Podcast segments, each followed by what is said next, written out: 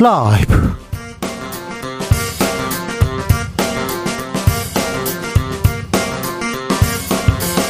2023년 10월 6일 금요일입니다. 안녕하십니까. 주진우입니다. 이균용 대법원장 후보자 임명 동의안이 국회에서 부결됐습니다. 사상 초유의 대법원장 공백 사태 결국 현실됐는데요. 민주당에서는 부적격 인사 추천한 대통령에게 책임이 있다 이렇게 얘기했고요. 대통령실은 국민을 인질로 한 정치 투쟁이라고 비판했습니다. 심평 변호사와 함께 이야기 나눠보겠습니다.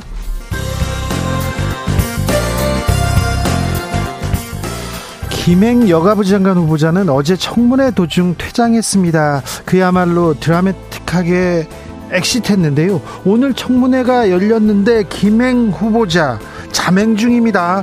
후보자 없는 청문회 어떻게 되는 걸까요? 주스에서 정리해 드리겠습니다. 10월 9일 다음 주 월요일은 한글날입니다. 가장 과학적이라는 가장 독창적이라는 자랑스러운 우리 문화유산 한글 한글에 대해서 여러분은 얼마나 알고 계십니까? 한글날에 담긴 의미들 애국 미남단에서 공부해 봅니다. 나비처럼 날아 벌처럼 쏜다. 여기는 추진우 라이브입니다.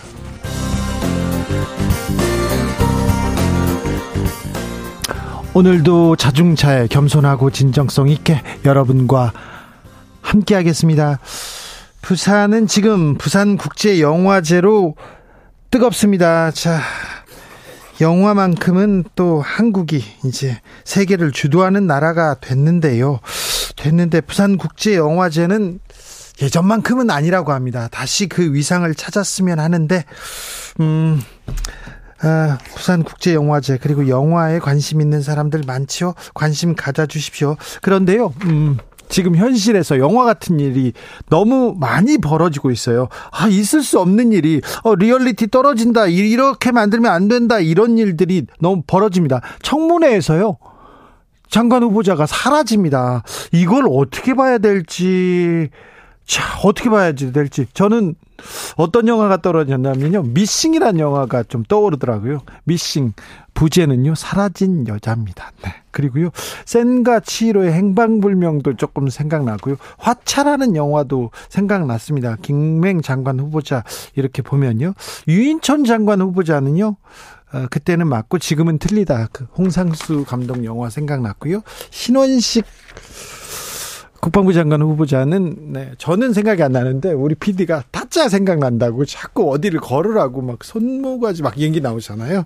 그런 얘기 합니다. 자, 현실이요. 영화 같아요. 그래서 지금 현실 보면요. 어떤 영화가 떠올라요? 아, 지금 가을에는요. 이 영화가 떠올라요. 아, 떠오르는 영화 있습니까? 그냥 갑자기 떠오르는 인생 영화도 좋습니다. 샵 9730 짧은 문자 50원 긴 문자 100원 콩으로 보내시면 무료입니다. 그러면 인생 영화 그리고 현실 같은 영화 얘기 한번 해보자고요. 주진우 라이브 시작하겠습니다.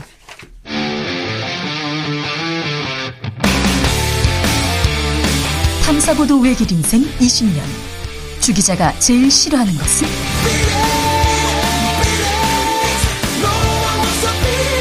이 세상에서 비리와 부리가 사라지는 그날까지 오늘도 흔들림 없이 주진우 라이브와 함께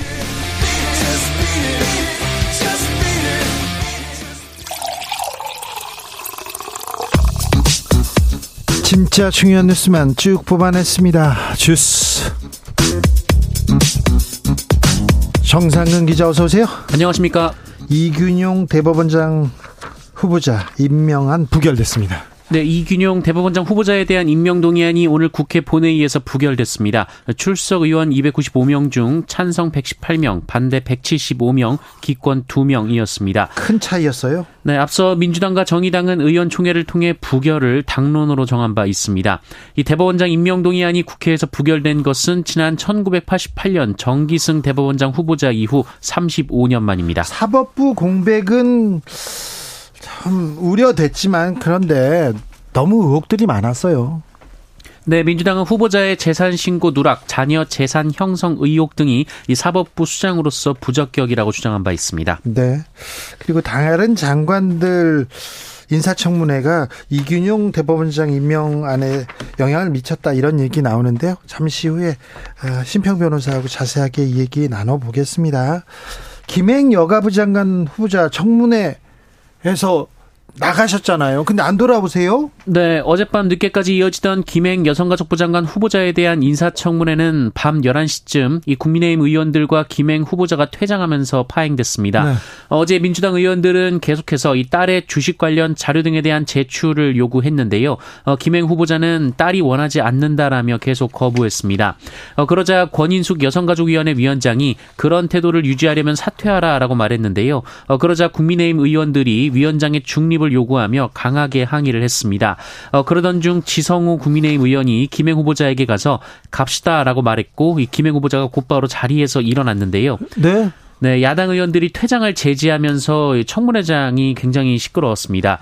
어, 이후 권인숙 위원장은 야당 의원들만 참석한 가운데 오늘 하루 더 청문회를 진행하기로 의결한 바 있습니다. 아니 근데 여당 의원이 갑시다 그런다고 따라갑니까? 이거 파리 의원님도 아니고 이거 뭐지요? 그래서 오늘 다시 열렸습니까? 네, 김행 후보자가 불참하면서 청문회는 열리지 않았습니다. 여야 공방이 이어졌는데요. 민주당은 초유의 후보자 도망 사태라고 비판했고요. 어, 용해인 기본소득당 의원은 김행 후보자의 이름을 따서 행방불명이라고 비판하게 되었습니다. 국민의힘 의원들은요? 어, 국민의힘은 청문회가 편파적 의회 폭거로 이루어졌다면서 권인숙 위원장의 사퇴를 촉구했습니다. 아, 그래요? 0124님께서 영화 서치 떠오릅니다. 얘기했고요. 마이주님께서 나를 찾아줘라는 영화도 있었죠. 아, 저도 생각했었는데.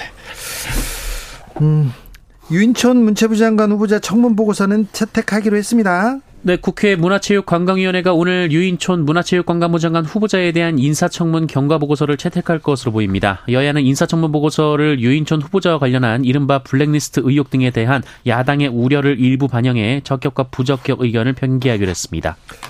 강서구청장 보궐선거 사전투표 진행 중이죠? 네, 어, 사전 투표가 이어지고 있는데요. 보궐선거 사전 투표율이 7%를 넘겼습니다. 오후 5시 현재 기준 사전 투표율은 7.53%인데요.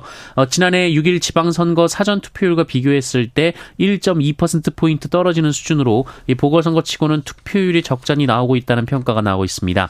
어, 실제로 역대 재보궐선거 중에서 투표율이 가장 높았던 지난 2021년 서울시장 보궐선거와 비교해도 어, 조금 낮은 수준으로 흐르고 있습니다. 이재명 대표가 오늘 오늘 대장동 위례 신도시 특혜 의혹 사건으로 재판에 출석했습니다. 네, 대장동 등과 관련해 배임 등의 혐의로 기소된 민주당 이재명 대표가 오늘 첫 공판에 출석해 혐의를 부인했습니다. 이재명 대표는 부동산 투기 세력인 민간 사업자들이 원하는 바를 단 한 개도 들어준 바가 없다라면서 무슨 유착을 했다는 건지 모멸감을 느낀다라고 말했습니다.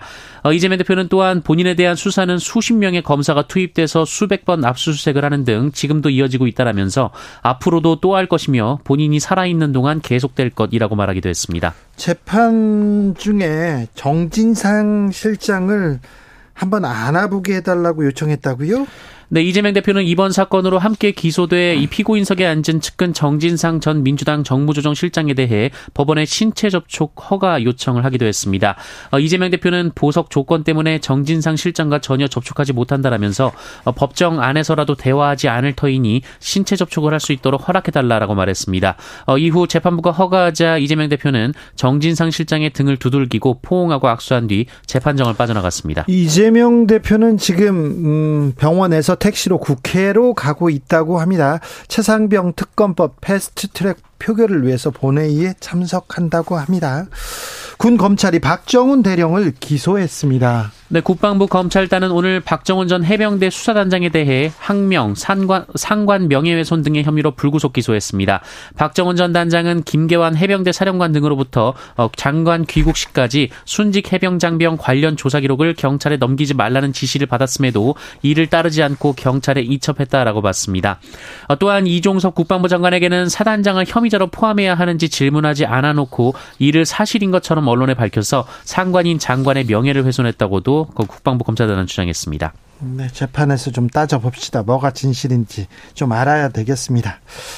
아, 요즘 살림살이 좀 나아지셨습니까? 아, 통장에 잔고 좀 넣으셨습니까?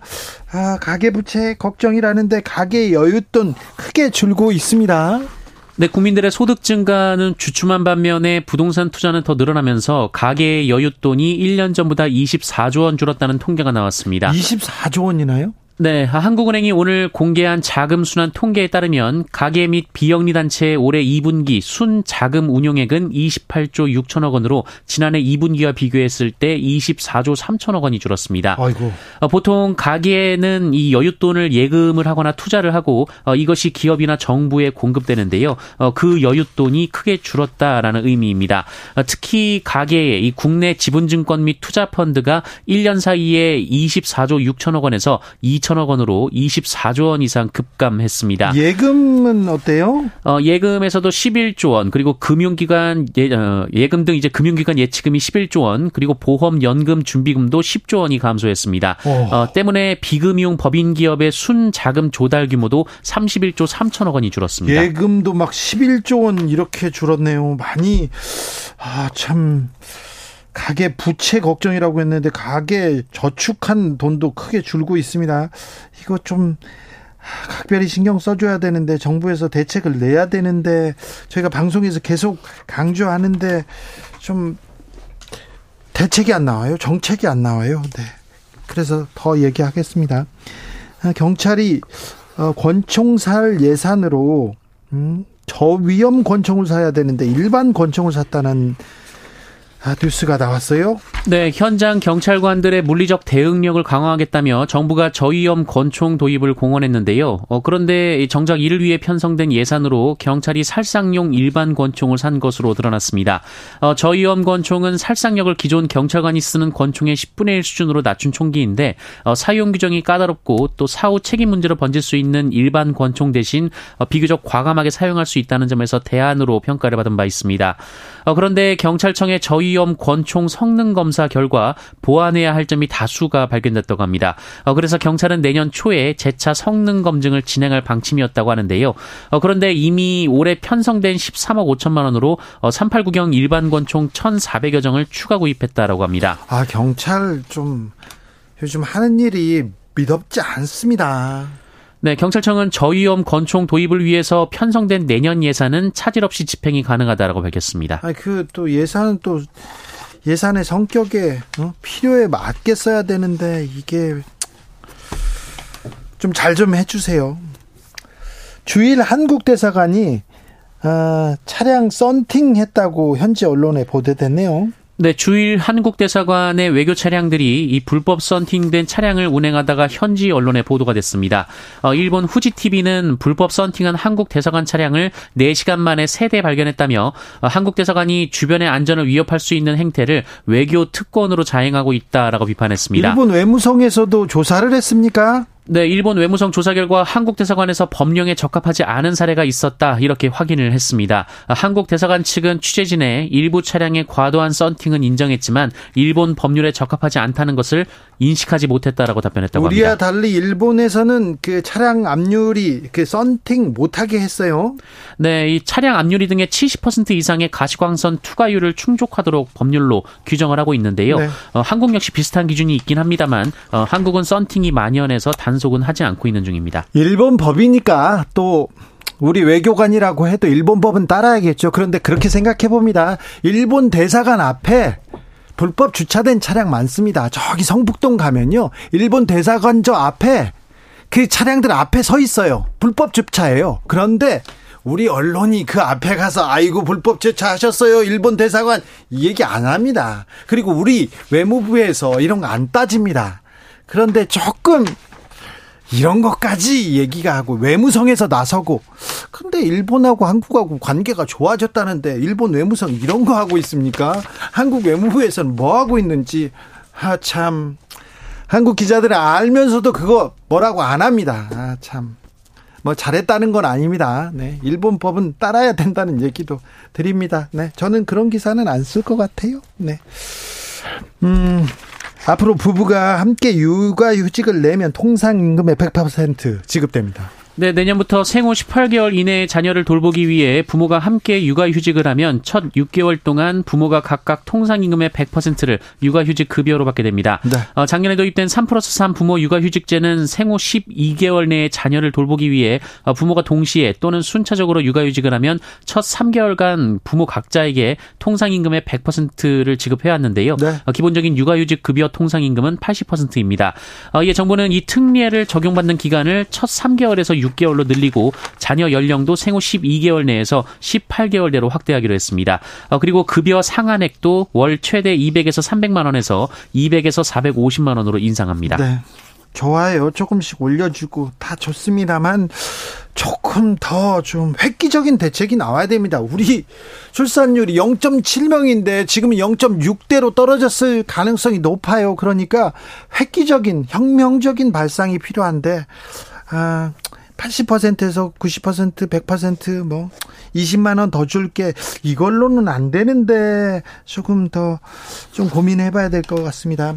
우리 여자 양궁 대표팀 세계 최강인데 최강인데도 2위권하고도 너무 차이가 커요.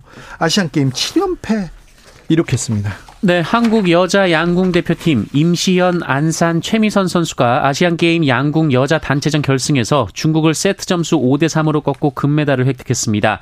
아, 우리 대표팀은 1998년 방콕 대회부터 단 한 번도 이 종목의 금메달을 놓치지 않았는데요. 네. 7연패에 성공했습니다. 뭐, 뭐 올림픽도 마찬가지지만 아시안 게임 뭐 항상 이기죠. 네, 그리고 지난 4일 이우석 선수와 함께 혼성 단체전 금메달을 합작한 임시현 선수는 대회 2관왕에 올랐습니다. 네. 어, 그리고 임시현 선수 와 안산 선수는 내일 결승전에서 어, 개인전 결승에서 만나 결승을 치르게 됩니다. 금은이 또 우리 선수 차지네요. 네, 그렇습니다. 어, 그리고 야구 대표팀은 오늘 중국을 대파하고 결승에 진출했습니다. 네. 우리 대표팀은 안타를 16개 터트리며 중국을 8대 1로 완파했는데요.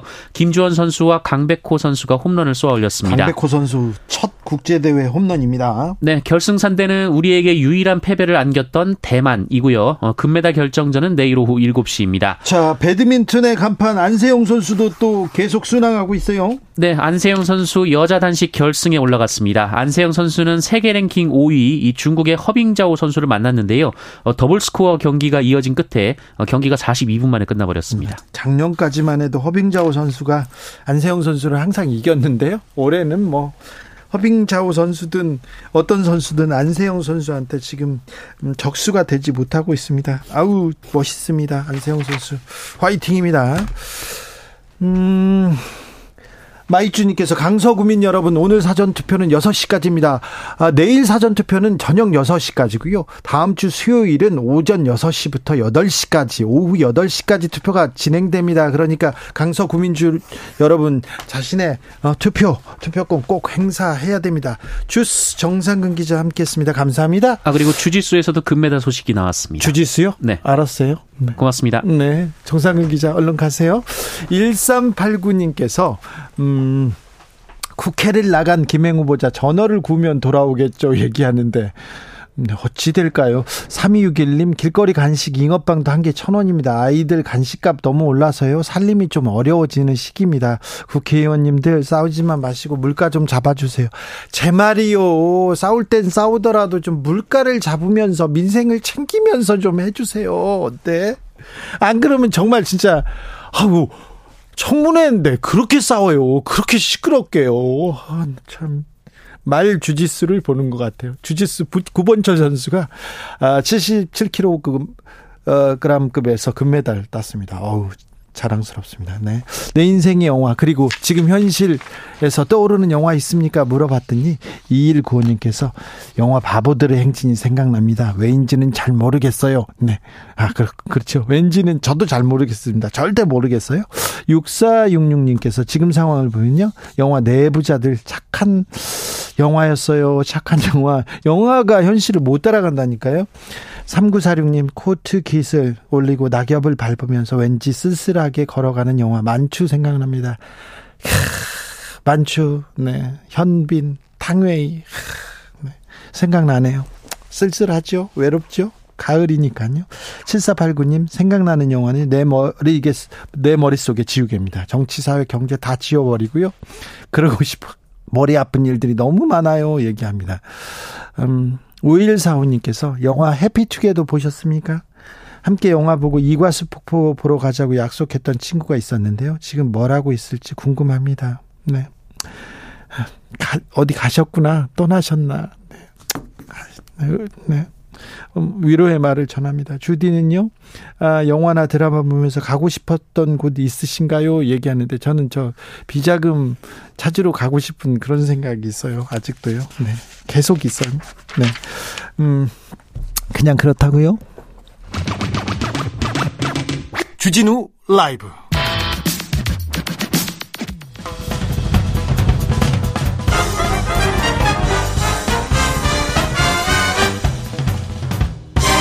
훅 인터뷰 모두를 향한 모두의 궁금증 흑 인터뷰. 자, 내일 저녁에요. 여의도에서 세계 불꽃 축제가 열립니다. 화려한 불꽃이 가을밤을 수놓을 텐데요. 그런데 아, 서울 시내 교통은 걱정입니다. 여러 곳 여러 곳을 통제할 텐데 어, 인파 관리는 어떻게 할지 사람들 몰리는 거 어떻게 대비하고 있는지 한번 어, 정리해 보겠습니다. 유형석 서울시 교통기획팀장님 안녕하세요. 네, 안녕하세요. 자, 내일 그 여의도 세계 불꽃 축제 어느 정도 인파가 몰릴 것으로 보고 계세요? 예, 올해 세계 불꽃 축제도 토요일 주말에 열리는 만큼 네. 많은 시민분들이 찾을 것으로 예상되는데요. 작년의 경우에는 104만 명의 관람객이 찾아주셨고 올해도 마찬가지로 많은 분들이 오실 것으로 예상을 하고 있습니다. 그래서 네. 네. 서울시하고 주최사인 한화, 소방본부, 뭐 영등포구 경찰청 등 관련 기관과 함께 종합 대책을 마련해 대비하고 있습니다. 아 근데 사람들이 모인다니까 또 시민들은 이태원 참사 걱정하는 사람들이 있거든요. 자, 잘 대비하고 계시죠? 자, 그 도로 통제도 합니까? 구체적으로 어디를 통제하는 겁니까? 예, 행사 장소는 마포대교에서 한강 철교 구간 여의도 한강공원 일대고요. 예. 우선 축제 전후인 7일 토요일 오후 2시부터 밤 11시까지 예. 마포대교 남단부터 63빌딩 앞까지 이어지는 여의 동로가 이제 전면 통제를 할 계획이고요. 예. 그리고 파크인 타워부터 여의동 주민센터까지 이어지는 국제금융로는 어, 오후 1시부터 밤 11시까지 이제 통제를 하는데 네. 주민과 행사 차량 진입은 허용을 할 계획입니다. 네. 그리고 올림픽대로와 그리고 노들길에서 63 빌딩 진입 구간이 있는데 그 구간은 교통 상황에 따라서 탄력적으로 통제를 하게 되고요. 예. 그리고 마지막으로 원효대교는 용산 방향 2차로에 대해서 6일 금요일 오전 10시부터 오후 5시까지 그리고 8일 일요일 오후 오전 8시부터 11시까지 통제를 하고 행사 당일인 7일 토요일은 어, 오전 10시부터 오후 5시까지 용산 방향 인도만 통제를 할 계획입니다. 그러면 토요일 오후에는 용산이나 이태원 주변은 가면 아 이태원이 아니라 여의도 주변은 가면 안 되겠네요. 예, 좀, 예, 교통이 좀 어려울 것으로 예상이 자, 교통이 어려우니까 그쪽은 피해 가라, 이렇게 생각하면 되겠습니다. 어, 네. 지하철이나 버스는 어떻게 됩니까? 어, 도로 통제에 따라서 그 여의 동로를 경유하는 20개 이제 버스 노선이 있는데 네. 토요일 오후 2시부터 밤 11시까지 우회를 해서 이제 운행을 하고요. 네. 한강대교 위를 경유하는 14개 노선에 대해서는 그 오후 4시부터 밤 9시까지 전망 전망 카페하고 노들섬 정류소를 무정차 이제 통과를 하게 됩니다. 네. 그리고 이제 지하철 같은 경우에는 승객이 이제 급증할 것으로 예상되는 여의 나류역에 대해서는 승강장이 포화될 경우에 무정차 이제 통과할 수도 있고요. 네. 그리고 행사 종료 후에 또 이제 또 인파가 많이 몰릴 것으로 예상이 되기 때문에 그렇죠. 여의 나루역 역사역 역사에 대한 출입구는 폐쇄를 해서 하차만 통행을 허용을 하고 혼잡도가 완화될 경우에 출입구를 순차적으로 개방할 계획입니다. 따라서 귀가를 하실 때는 현장 안내 요원 안내에 따라서 여의도역, 마포역, 색강역 등 지하철역을 이용하시면 될 것 같습니다. 네, 지하철이나 대중교통을 이용해야 되는데 한 편이 낫다 이렇게 얘기하는데 혼잡 상황을 어, 보고 이렇게 어, 교통 이용할 수 있다 이 얘기를 하셨는데 그러면요 대중교통 이용할 텐데 어어좀이 역에서 정차합니까 갑니까 이거 교통 정보 문의는 어디로 해야 됩니까? 예, 저희가 이제 9월 30일부터 일단 계획된 대중교통 이용하고 버스 외로 통제 구간에 대해서는 그 서울교통정보센터 토피스 홈페이지하고 트위터를 통해서 안내를 하고 있고요. 그리고 도로 정방 표지 그리고 버스 정류소에 버스 정보 안내 단말기가 있는데 10월 2일부터 안내를 하고 있습니다. 그리고 어 행사 그 당일에는 저희가 이제 금년도부터 드론을 활용해서 여의도 일대 정체 그리고 돌발 상황 등에 대해서 실시간 교통 정보를 파악해서 또 제공을 할 예, 계획이 있습니다.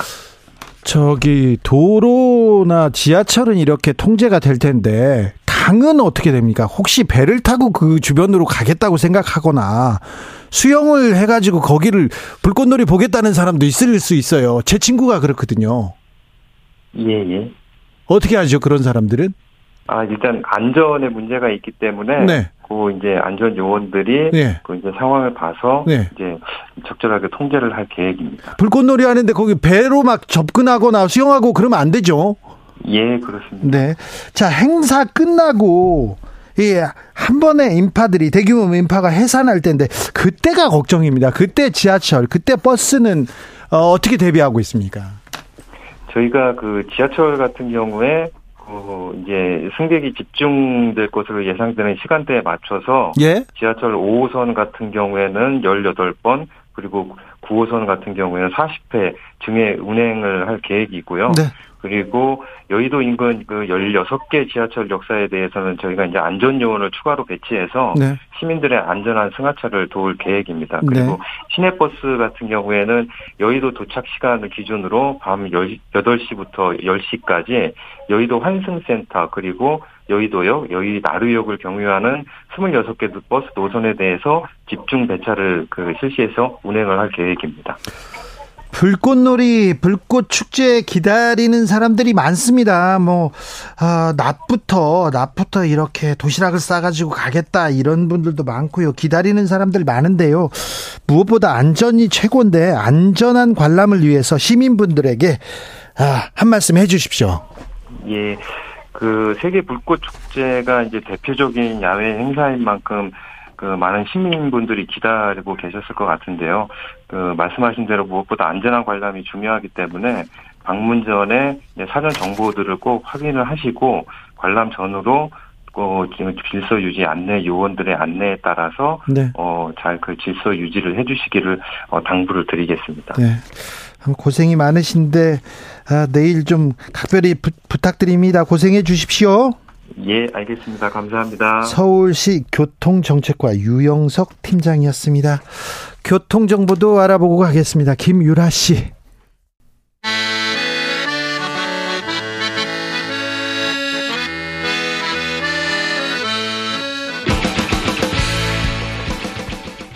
역사를 잊은 민족에게 미래는 없다. 역사에서 배우고 미래를 열어가겠습니다. 애국심으로 미래를 여는 남자들. 애국 미남단. 애국 미남단 1호 단원입니다. 역사학자 전우영 교수 모셨습니다. 어서 오세요. 네, 안녕하세요. 네. 역사학자는 우리 선생님께서는 추석 연휴 어떻게 보내셨죠? 어떻게 보내신대요? 책 봤어요. 그런 얘기 마시고.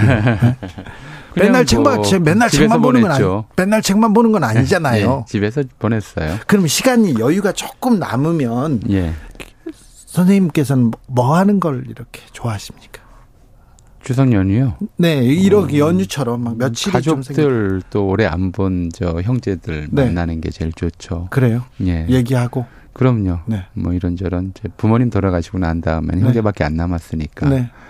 또 부모님 살아계실 때만큼 또 자주 만나기도 어려우니까 명절 때나 보죠. 네. 예. 그렇군요. 다른 별일은 없었습니까? 아니, 특별한 일은 없었습니다. 네. 분란이나 뭐 그런 거 없죠. 행방불명 그런 건 없죠. 없었습니다. 네, 알겠습니다. 예. 자, 한글날입니다. 곧 한글날 577돌인데요. 예. 아, 자랑스러운 문화유산이에요. 1호 보물이라고도 할 수 있어요. 어, 예, 저는 저몇해 네. 전에 그 훈민정음 해례본을 사실은 이제 상주본은 아직도 어디가 있는지 알 수가 어, 없고. 그러게요. 어, 훈민정음 해례본을 저 간성미술관에서 꺼내서 동대문 디자인 플라자에서 전시할 때 네. 가서 봤는데 아, 갑자기 눈물이 쏟아지더라고요. 아. 그걸 보면서. 네. 어, 사실은 이제 한국 경제가 왜 이렇게 빨리 성장한 이유가 뭐냐. 예. 그래서 뭐 이제 일부 학자들은 일제강점이 오히려 도움이 되었다. 뭐 아니면 이제 뭐 박정희 대통령이 특별히 잘했다. 이런 얘기들을 참 많이 하는데 역사학자로서 제가 생각하기로는 네. 저, 도 이제 박사학위 논문은 이제 한국 경제 성장사 가지고 썼습니다만 아, 네. 한글이 가장 큰 역할을 했다고 생각을 해요. 지금도 이제 그 뭐 중남미나 아프리카나 아니면 다른 좀 저개발 국가들 가면 노동자들에게 문서로 지시를 못하는 나라가 많아요. 그러니까요. 예, 글을. 써서 무슨 뭐 공지사항을 주든 예. 작업 지시서를 주든 못 알아봐요. 반 정도가. 예. 근데 한글은 워낙 배우기 쉬워서 예. 이게 이제 첫 번째로는 이런 이제 생산 작업의 효율성을 높이는데 엄청난 역할을 했고 예. 또 사람들을 하나로 모으는데 여론의 소, 그 의견의 교환과 소통과 뭐 이제 토론 이런 데서 엄청나게 좀 유리한 어, 조건을 제공했기 때문에 네.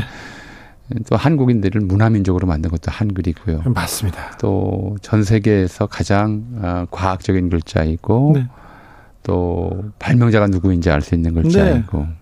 또 가장 쉽게 배울 수 있는 글자이고 어, 한국인들은 한글에 감사해야 하고 세종대왕에게 감사해야 되는 게 맞다고 네. 생각을 해요. 그래서 음. 광화문 광장 이름을 뭐 바꾸자. 아, 뭐 요즘 오늘 오다 보니까 뭐 현수막에 광화문 광장을 거기 원래 세종로거든요. 네. 세종대로란 말이에요. 네. 이게 46년도에 당시 서울시에서 세종로라고 이름을 붙였어요. 원래 그, 그 이전에는 조선시대에는 이제 경복궁철로 경복궁 앞길이라고 불렸고 예. 뭐 누가 그 왜 그랬는지 모르겠지만 뭐 육조거리라는 이상한 이름을 붙였는데 요즘에는 네. 사실은 그렇게 불린 적은 없어요. 그 다음에 일제강점기엔 일본인들이 거기를 광화문통이라고 그랬어요. 광화문 음. 앞길이라고 해서. 근데 해방 이후에 우리나라의 중심가로에 그런 이름을 붙여놓는 게 적당치 않다 해서 1946년 10월에 그러니까 정부 수립도 전이에요. 그때 서울시에 가로명 재정위원회가 만들어져서 그 길에다가 세종로라는 이름을 붙였죠.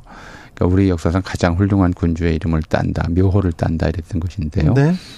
근데 최근에 오다 보니까 현수막이 거기를 무슨 이승만 광장이라고 이름을 붙여놓고 거기서 홍보를 하더라고요. 아 그래요? 예, 이게 좀 터무니없는 일인데. 터무니없는데 예. 그렇게 되면 어떻게 하지? 그런 좀 걱정이 심지어 뭐 세종대왕 동상 철거하고 이승만 동상 세우자는 사람들도 있고 하니까 네. 참 왜 이렇게 됐나 아, 답답하고 그렇습니다. 외국 사람들이요. 예. 우리 말을 배울 때요. 예. 글을 먼저 배우는 경우가 있어요. 가장 배우기 쉬워요. 쉽다고요. 예. 그래서 세종대왕한테 감사하다는 얘기를 외국 아니, 사람들한테는 들었어요. 오죽하면 세종대왕께서 이걸 만드시면서 네. 역사인 아 우리말로 해야 되겠네요. 사람마다 수비 니겨. 네. 쉽게 익혀라 이거잖아요. 이렇게 쉽게 익힐 수 있는 글자가 어디 있겠어요. 그렇죠. 예. 네.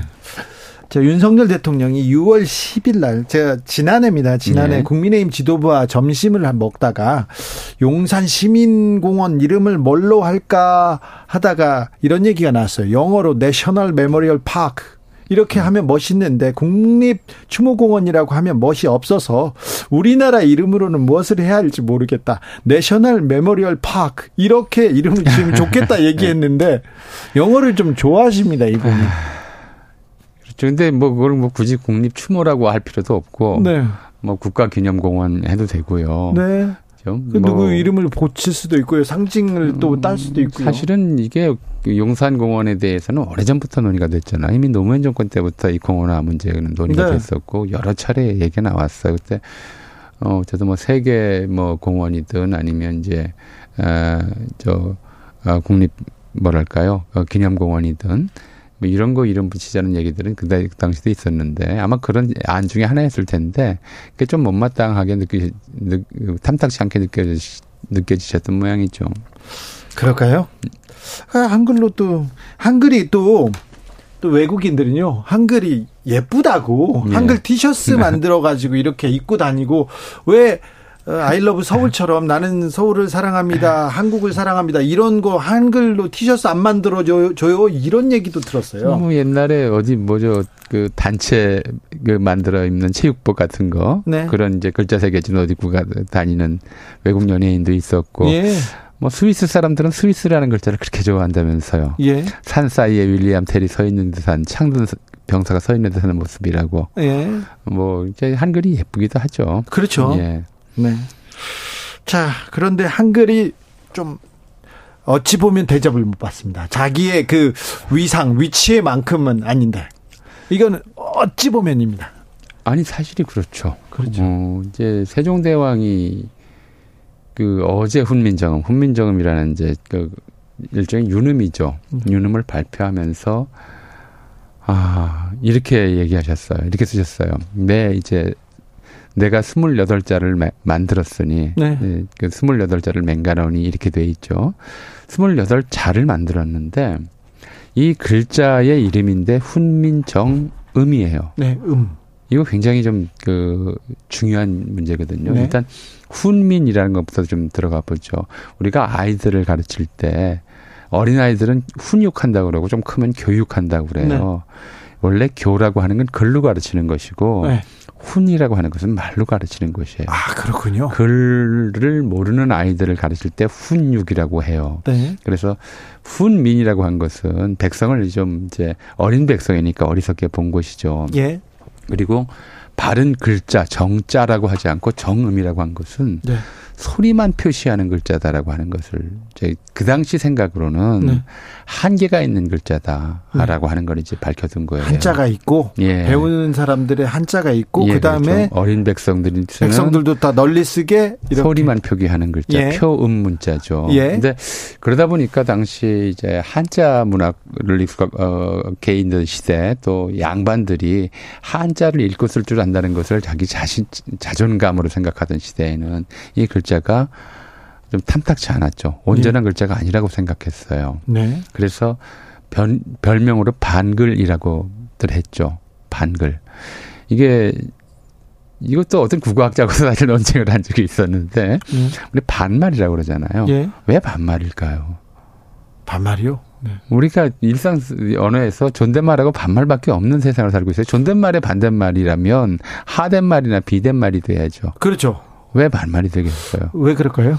원래 우리가 이제 어미 활용이 굉장히 복잡한 언어예요, 한국어가. 네.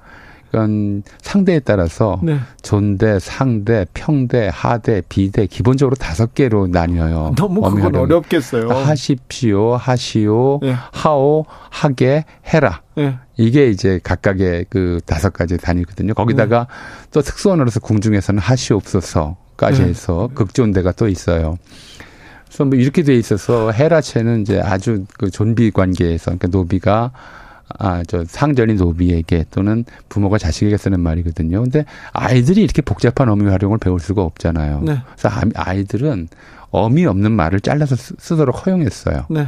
그게 이제 말을 반토막 냈다고 해서 반말이에요. 아, 예. 해, 자, 먹어, 쉬어 이런 식으로 뒤에 어미가 활용형 어미를 안 붙이는 거죠. 네. 그런 걸 반말이라고 해서 아이들이 나 쓰는 말이고 아이 시절을 벗어나면 이런 말을 쓰면 안 되었어요. 아 예. 그래서 이제 그랬던 것인데 이제 그게 어좀 일제강점기에 일본어식 사용 용례하고 좀 섞이면서 우리 언어가 이제 존댓말과 반말 두 개로만 남아 있는 좀 이상한 형태가 돼 버렸고 존댓말도 그래서 요즘엔 제대로 못 써서 뭐 커피 나오셨습니다. 커피 이런 말도 네. 좀 하잖아요. 그건 아닙니다. 예. 그건 잘못됐습니다. 이렇게 돼 버렸는데 네. 그래서 그런 어린아이나 쓰는 말이다 글이다 말이다 해서 반말이라고 했던 것처럼 어린아이나 쓰는 글이다 해서 반글이라고 했고 기본적으로는 한자를 주 위주로 하면서 이것은 이제 규방 가사 여성들의 글이라든가 아 이제 부모가 시집간 딸에게 보내는 편지 이런 쪽에 좀 사용되는 제한적인 문자로 이제 그렇게 남아 있었죠.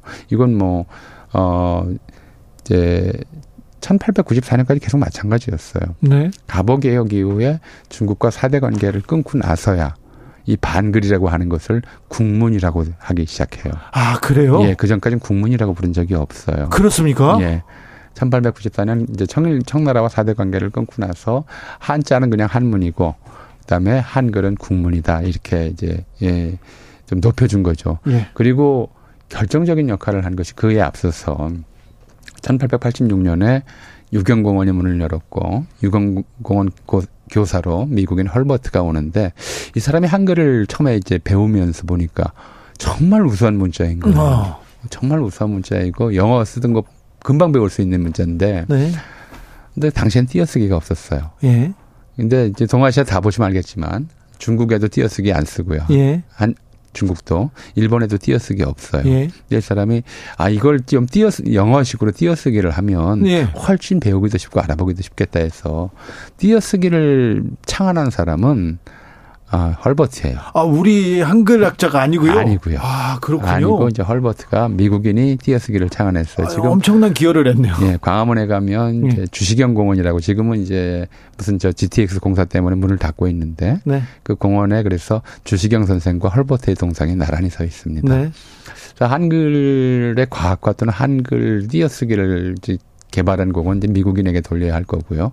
헐버트는 그, 저, 지금 양화진 외국인 묘지에 묻혀 있어요. 네. 그 다음에, 어, 1896년 독립신문이 창간되면서 순한글 그, 이제, 어, 쓰기를 시도했죠.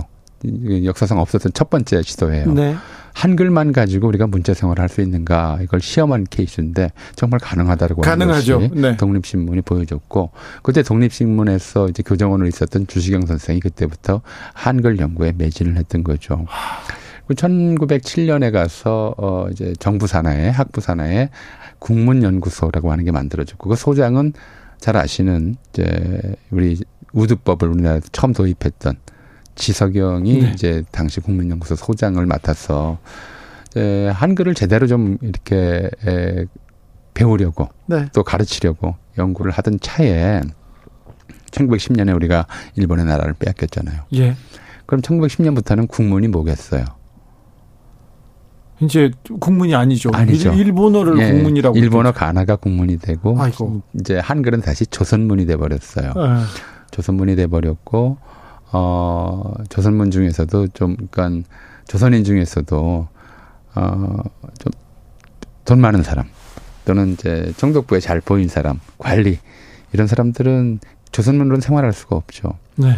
어, 전부 일본어만 공부를 했죠. 예. 가나만 공부했고요. 좀 부끄러운 얘기인데 어, 일제강점기에 무슨 판검사, 의사 이런 거 했던 사람들 중에 해방되고 처음으로 한글을 배운 사람이 굉장히 많아요. 아, 그래요? 예. 한글을 아예 몰, 몰라도 출세하는데 지장이 없었고, 한글을 아예 몰라야 예. 어떤 의미에서는 예. 출세하는 데도 도움이 됐죠. 몰라야. 예. 한글 배우는데 시간을 낭비할 이유가 없잖아요. 그렇죠. 대학 가는데 시험도 안 보고, 그러니까 한글 시험이 없어요. 조선어 시험이. 네. 그러니까 대학이나 이런 이제 가려면 이걸 배우는데 시간을 낭비할 이유가 없었던 거죠, 국문을. 네. 심지어는 그래서 어 이제 해방 이후 첫 번째 에, 그 대학 시험에서 경성제국 대학 경성대학은 아예 국어 시험을 안 보겠다고 그랬다가 난리가 났었고. 그랬어요? 예. 해방 후에도요? 예. 아이고. 뭐 학생들이 한글을 배운 학생이 없는데 국어 시험을 어떻게 내느냐는 거죠. 근데 그 어쨌든 좀 미국인 저 총장이 그 말도 안 되는 소리라고 해서 국어 시험을 보긴 했는데 시험 문제는 지금 안 알려져 있어요. 예. 다만 이제 당시 세브란스 의학 전문학교 시험 문제는 그 당시에 그 알려져서 예. 알 수가 있어요. 대학교 입학 시험 최고 대학인데 세브란스 의학 전문학교면 네. 어, 예. 어떤 문제가 나왔습니까? 가르치다와 가리키다의 차이는 뭐냐? 네.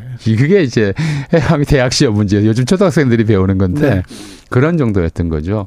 그만큼 좀 일제강점기에 들어서 한글이 완전히 천대받는 상황이었고 아, 한글을 알아도 더 심각한 문제는 네. 우리가 한글을 공부해서 이제 세상 사실은 저는 그렇게 생각해요. 세상이 얼마나 크냐? 네. 세상이 얼마나 클까요? 크지요. 저는 이 우주가 네. 사전 한 권의 두께라고 생각을 해요. 네. 사전에 없는 것은 없는 거나 마찬가지예요. 우리가 이해를 못 하죠. 예. 모든 개념이 사전에 들어가 있고 그 사전을 봐야 각각의 개념이든 사물이든 어떤 것인지 이해할 수 있잖아요. 그러니까 네. 뭐 이제 옥스퍼드 사전이든 훨씬 더 18세기에 만들어진 브리테니까 백과사전이든 이런 사전이 이제 인간의 이른바 세계 인식 또는 세계 인식의 통일에 기여한 바가 어마어마해요. 예. 한글 사전이 없었어요.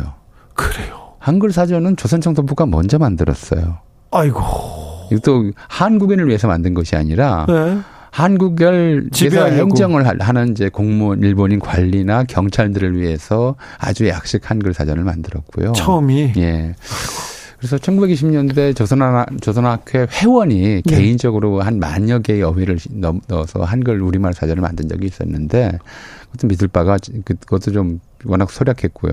그 유명한 말모이라는 영화에서 보면 예. 조선어와 개가 한글 사전을 만들려고 그렇게 애를 쓰잖아요. 예. 그게 한국인들의 의식을 통일하고 한국인들의 민족을 한, 한국 민족을 하나로 묶는데 결정적인 중요성을 갖는다는 걸 알았기 때문에 언어 문자가 그렇죠. 사전이 없으면 우리가 아무 단어도 이게 공용성을 범용성을 얻지를 못해요. 네. 그래서 그거를 만들려고 하는데 그게 해방 이후에나만 나오는 나온단 말이에요. 우리말 네. 큰 사전이. 네.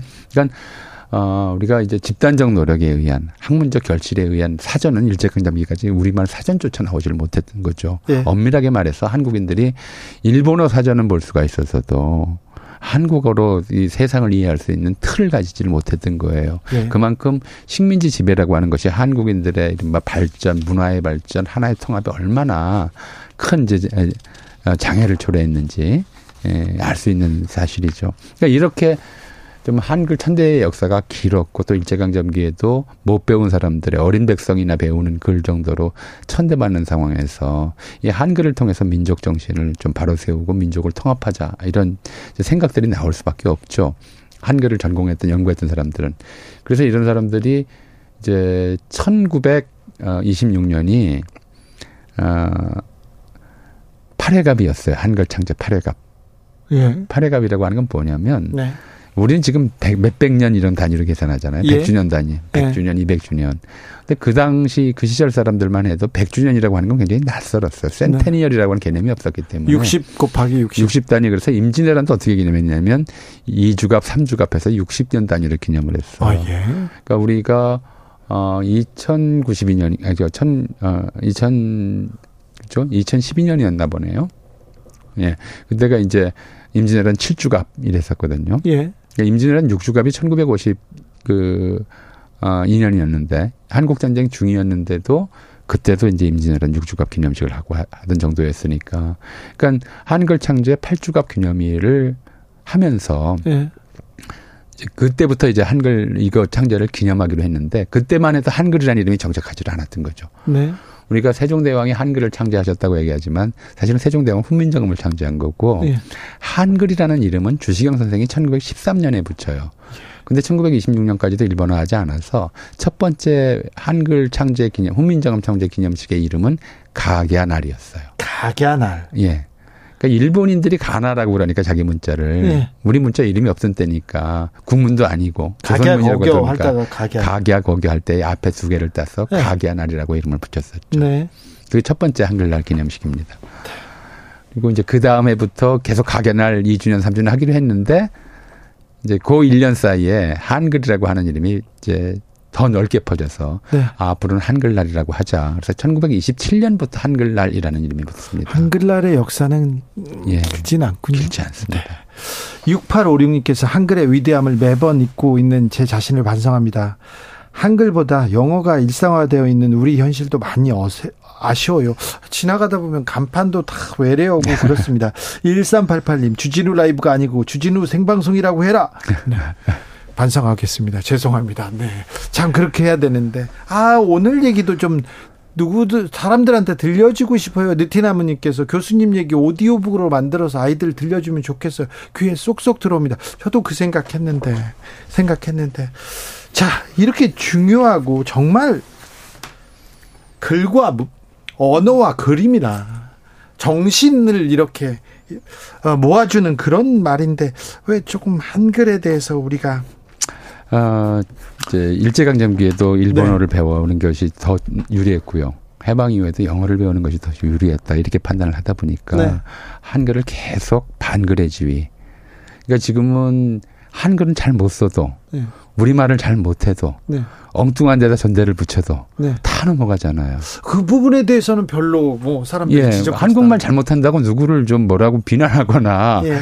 훈계하거나 이런 법이 없어요. 예. 영어 잘못하면 맨날 혼나는데 예. 우리말 잘못 쓴다고 해서 혼나지 않는 그런 문화를 만들어 버렸어요. 그러니까요. 영어 잘못하면 창피한데 그 한글은 마, 마찬가지. 세계에서 가장 우수한 문자를 선물 받고도 그것을 천대하는 것. 그게 이제 우리가 좀 극복해야 될 잘못된 문화가 전용 교수였습니다. 감사합니다.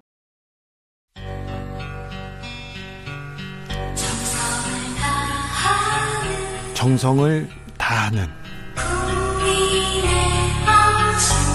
국민의 방송 KBS 주진우 라이브 그냥 그렇다고요.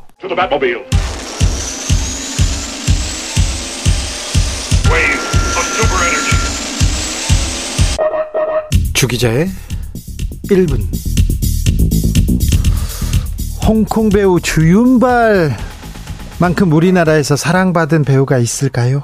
주윤발 80년대 90년대 한국 젊은이들에게 지대한 영향을 미쳤습니다. 오토바이 탁 타고 하면서 사랑해요 뭐 이렇게 하고 광고도 찍었죠. 코트깃 이렇게 탁 세우고 이쑤시개 이렇게 잘근잘근 씹고 달러로 이렇게 담뱃불 불 붙이는 장면 안 따라한 남자들이 없을 겁니다. 네, 저도 많이 따라했습니다. 자, 영원한 따고 주윤발. 아, 진짜 이름은 저우름파입니다. 그런데 주윤발 해야지 저우름파 이게 좀 어감이 그렇습니다. 자, 주윤발이 부산 국제영화제를 찾았습니다. 그래서 아, 많은 사랑을 받고 있습니다. 주윤발이 그런데 자신을 영화인이 아니라 마라토너라고 이렇게 소개하더라고요. 영화 잘 안 되면 마라토너로 전향해야겠다 이렇게 우스갯소리를 하는데 홍콩 영화의 화양연화는 지나갔습니다. 네. 한국으로 많이 넘어왔죠. 그런데 이는 중국 정부의 검열 탓이 큽니다. 주윤발도 이런 얘기했어요.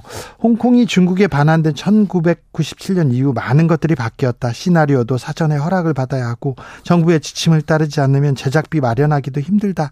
많은 영화인이 애를 쓰고 있지만 검열이 너무 많다. 한국 영화가 잘 되고 있는 이런 얘기에 대해서도 한국 영화가의 경쟁력은요, 창작의 자유에 있다. 종종 한국 영화를 보면서 이런 얘기까지 다룰 수 있다고 그래서 놀란다. 창작의 자유가 영화의 소재를 넓히고 수준 높은 작품을 가능하게 한다. 이렇게 강조했습니다. 새겨들어야 할 것 같습니다. 그런데요, 2000년대 들어서 부산은 홍콩, 도쿄를 제치고 아시아의 대표적인 영화 도시로 떠오릅니다. 부산 국제영화제는 세계에서 수많은 영화인들한테 가장 먼저 떠오르는 아시아 영화 축제의 장이었습니다. 그런데 주춤하게 됩니다. 이명박 정부 들어서 그렇습니다.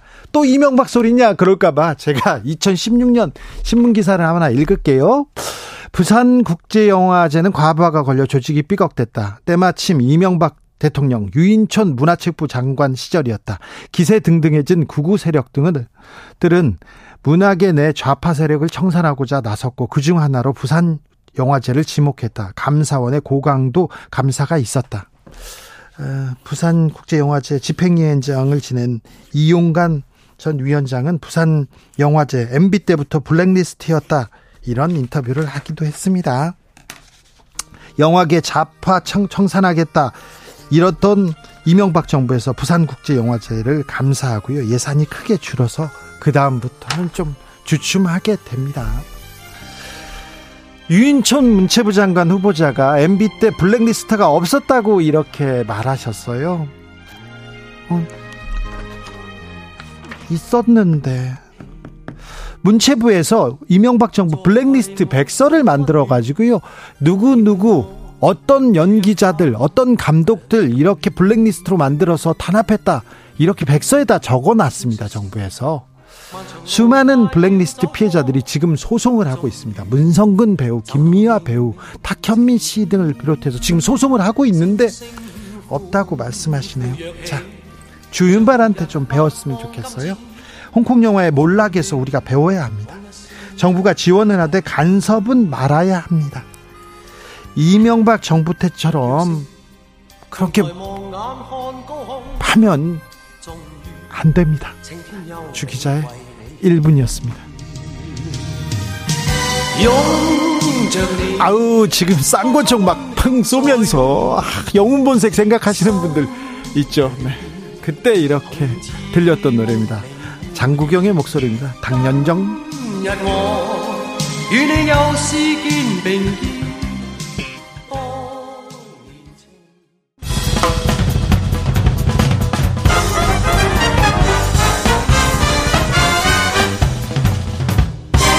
훅 인터뷰. 훅 인터뷰 이어가겠습니다. 이균용 대법원장 후보자 국회에서요 부결됐습니다. 아 사법부 수장 공백이라는 최대 위기에 직면했는데요. 아, 이거는 사법부에 어떤 영향을 미칠까요? 정치권에는 어떻게 영향을 미칠지 판사 출신 심평 변호사와 얘기해 봅니다. 변호사님 안녕하세요. 안녕하십니까? 네, 건강하시죠? 예, 뭐 이렇게 전화로 인터뷰하게 돼서 송구스럽습니다. 네. 어, 건강은 괜찮으시고요. 추석 잘 예, 보내셨고요. 예, 네. 예, 예, 고맙습니다. 저 변호사님 이균용 네네. 대법원장 후보자가 어, 예. 국회에서 부결됐습니다. 표결에서 예, 예. 어떻게 보셨어요? 어, 그, 주 기자님이 그, 아까 말씀하시기를, 네. 지금 사법부가 그, 부결로, 네. 사상 최대 위기에 그 직면했고, 네. 어, 그, 그, 또 많은 혼란이 초래되어 있는 것처럼 말씀하시는데, 네. 혹시 뭐, 주 기자님이 그, 그에 관한, 어, 뭐, 구체적인 뭐 그런 모습들을 어떤 파악을 하시고 말씀하시는 것인지요? 아니요, 그 그렇게 어 저기 정부 여당에서 얘기하고요, 그리고 언론에서 아, 얘기를 네. 하고 있습니다. 제가 제가 지금 거기까지 취재하지는 못했습니다. 예, 사법부는 네. 그 판사 각자 판사가 네. 자기 사건을 잘 처리하면 되는 것입니다. 예. 어 지난 어 한 35년 전에 네. 어, 정기성 그 대법관이 그 대법원장 그, 안, 어, 못 되셨죠. 네. 어, 역시 그 부결해서 못 되는데, 제가 아마 그때 그 판사를 하고 있었을 겁니다. 네.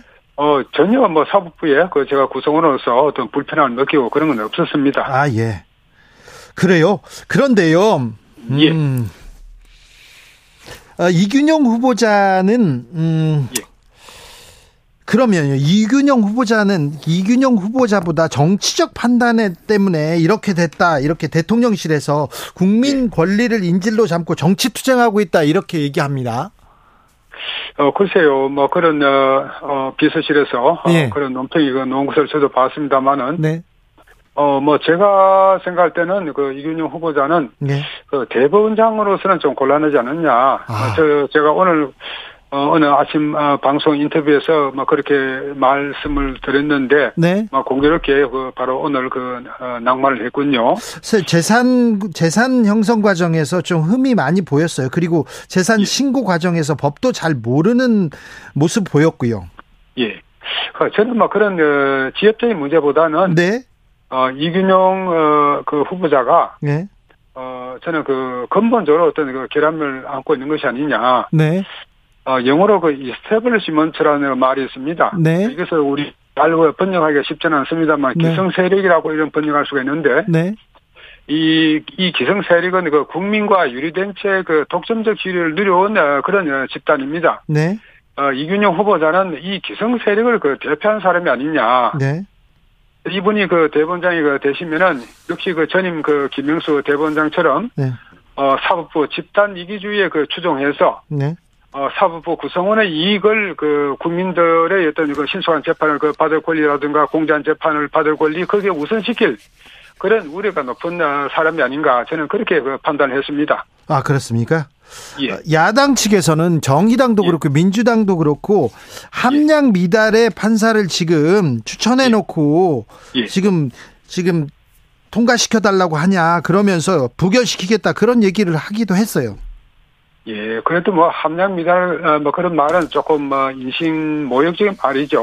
그렇습니까? 어, 뭐 특별하게 그뭐 이균영 후보자가 그런 면에서 결격 사유를 그 갖고 있다고는 보지 않는데. 네. 아, 아까 말씀드린 것처럼 어 이균영 후보자가 어떤 그 국민의 아픔을 그 음. 자기가 그 받아들일 수 있는 그런 공감 능력 뭐 그런 걸 갖고 있느냐. 예.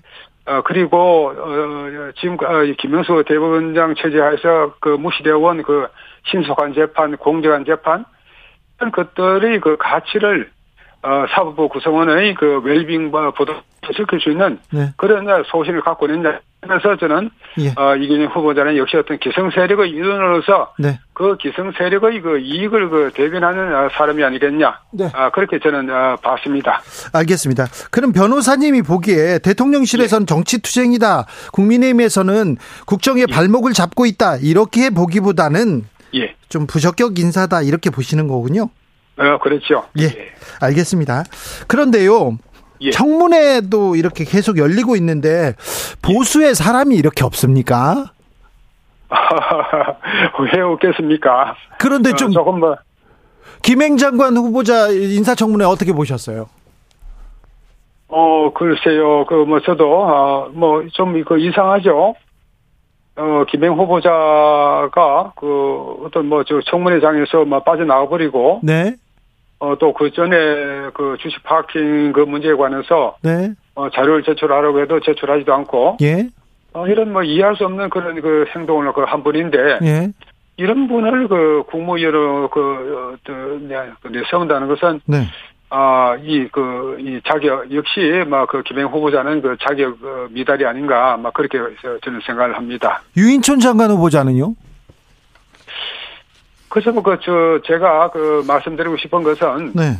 어, 왜 그, 저, 그, 내각과 대통령 비서실의 그, 중요 인선을 예. MB 정부 출신으로 그 메꾸느냐. 그러게요. 그때 또 그런 점 관해서 그 저는 조금 이야기 어려운 점이 있어요. 그 MB 정부에서도 좀 잘한다, 일 잘한다, 호평을 받던 인물은 아니거든요.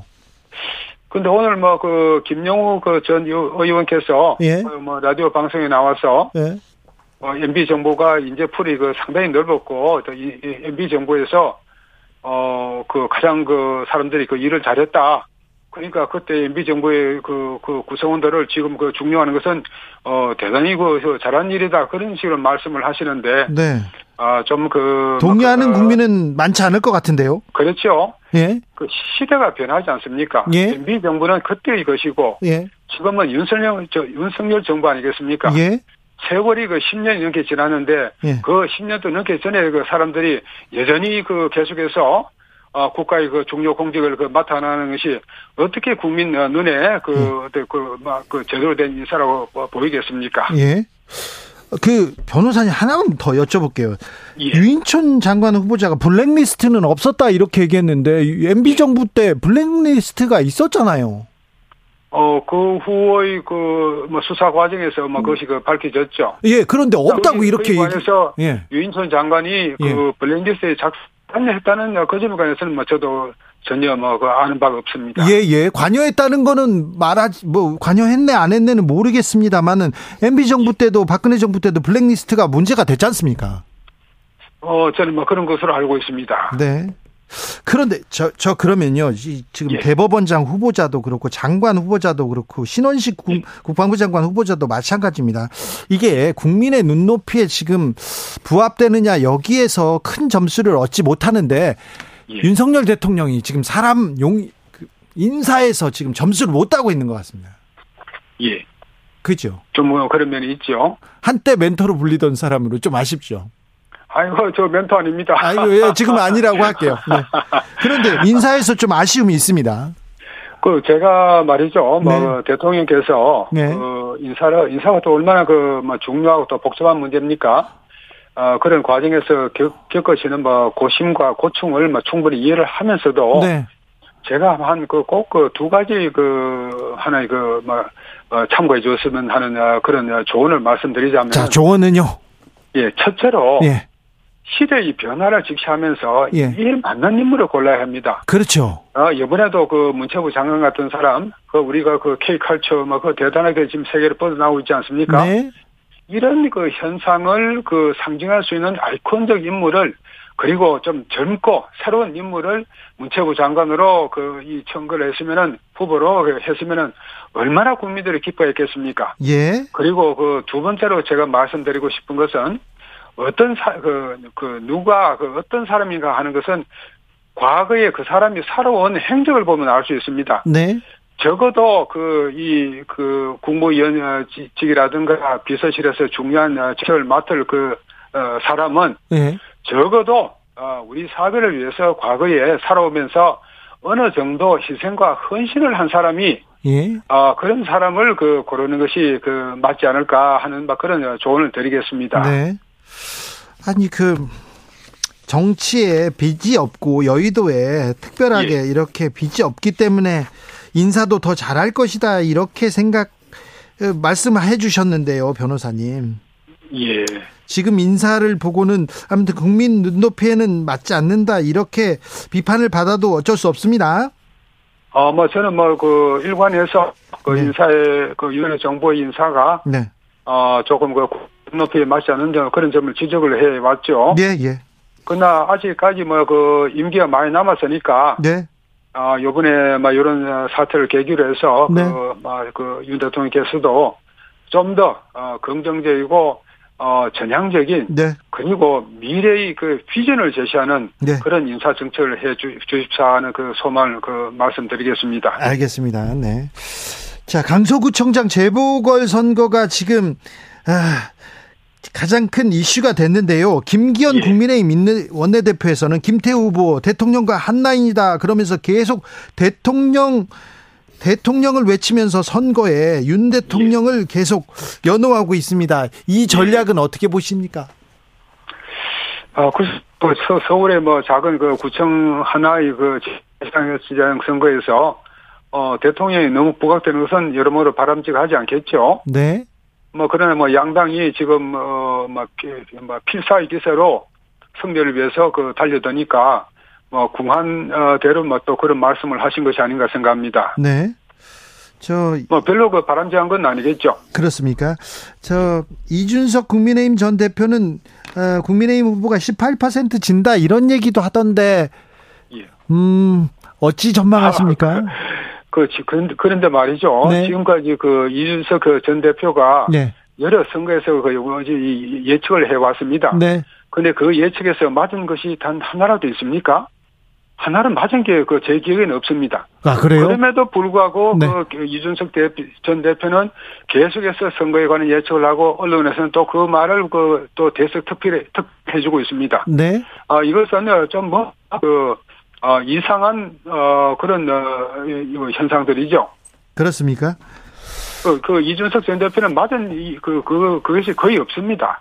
자, 이준석 대표는 이준석 전 대표는 국민의힘 후보가 진다 이렇게 얘기했는데 이거는 예. 맞을 것 같다 이렇게 생각하는 여의도 사람들이 많은 것 같은데요. 그렇죠. 그 뭐 지금 뭐 제가 듣기에도 네. 어, 김태우 후보가 그 고전을 하고 있다고 막 들었습니다. 그렇습니까? 자, 예, 그러면요. 그렇게 들었습니다. 그런데 예. 대통령과 한라인이다. 대통령 대통령 외치는 국민의힘 후보가 만약에 진다면 국민의힘에 예. 예. 굉장히 큰 파장이 있을 수 있어요.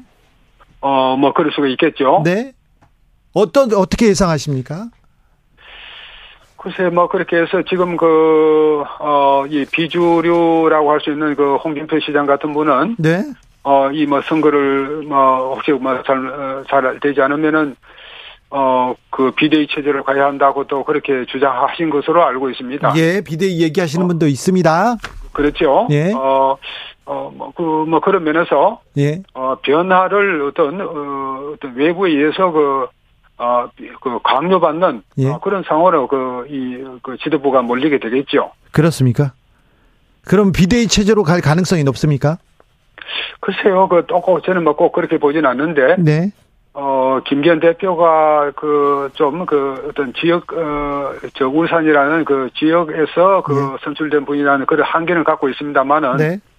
어, 이분이 어떻든 뭐 깨끗하고. 예. 어, 또 그 원만한 인품을 가지고 있습니다. 네. 어, 이런 분을 그 내치고 비대위원, 그 위원회 체제로 바로 갈 것이냐. 예. 그렇지 않고 뭐 선거대책위원회를 발족시켜서 어, 그쪽에 그 좀 더 권한을 실어주는 쪽으로 가지 않겠냐 하는 저는 뭐 후자 쪽으로 그, 그 가능성이 있다고 봅니다. 아, 그래요?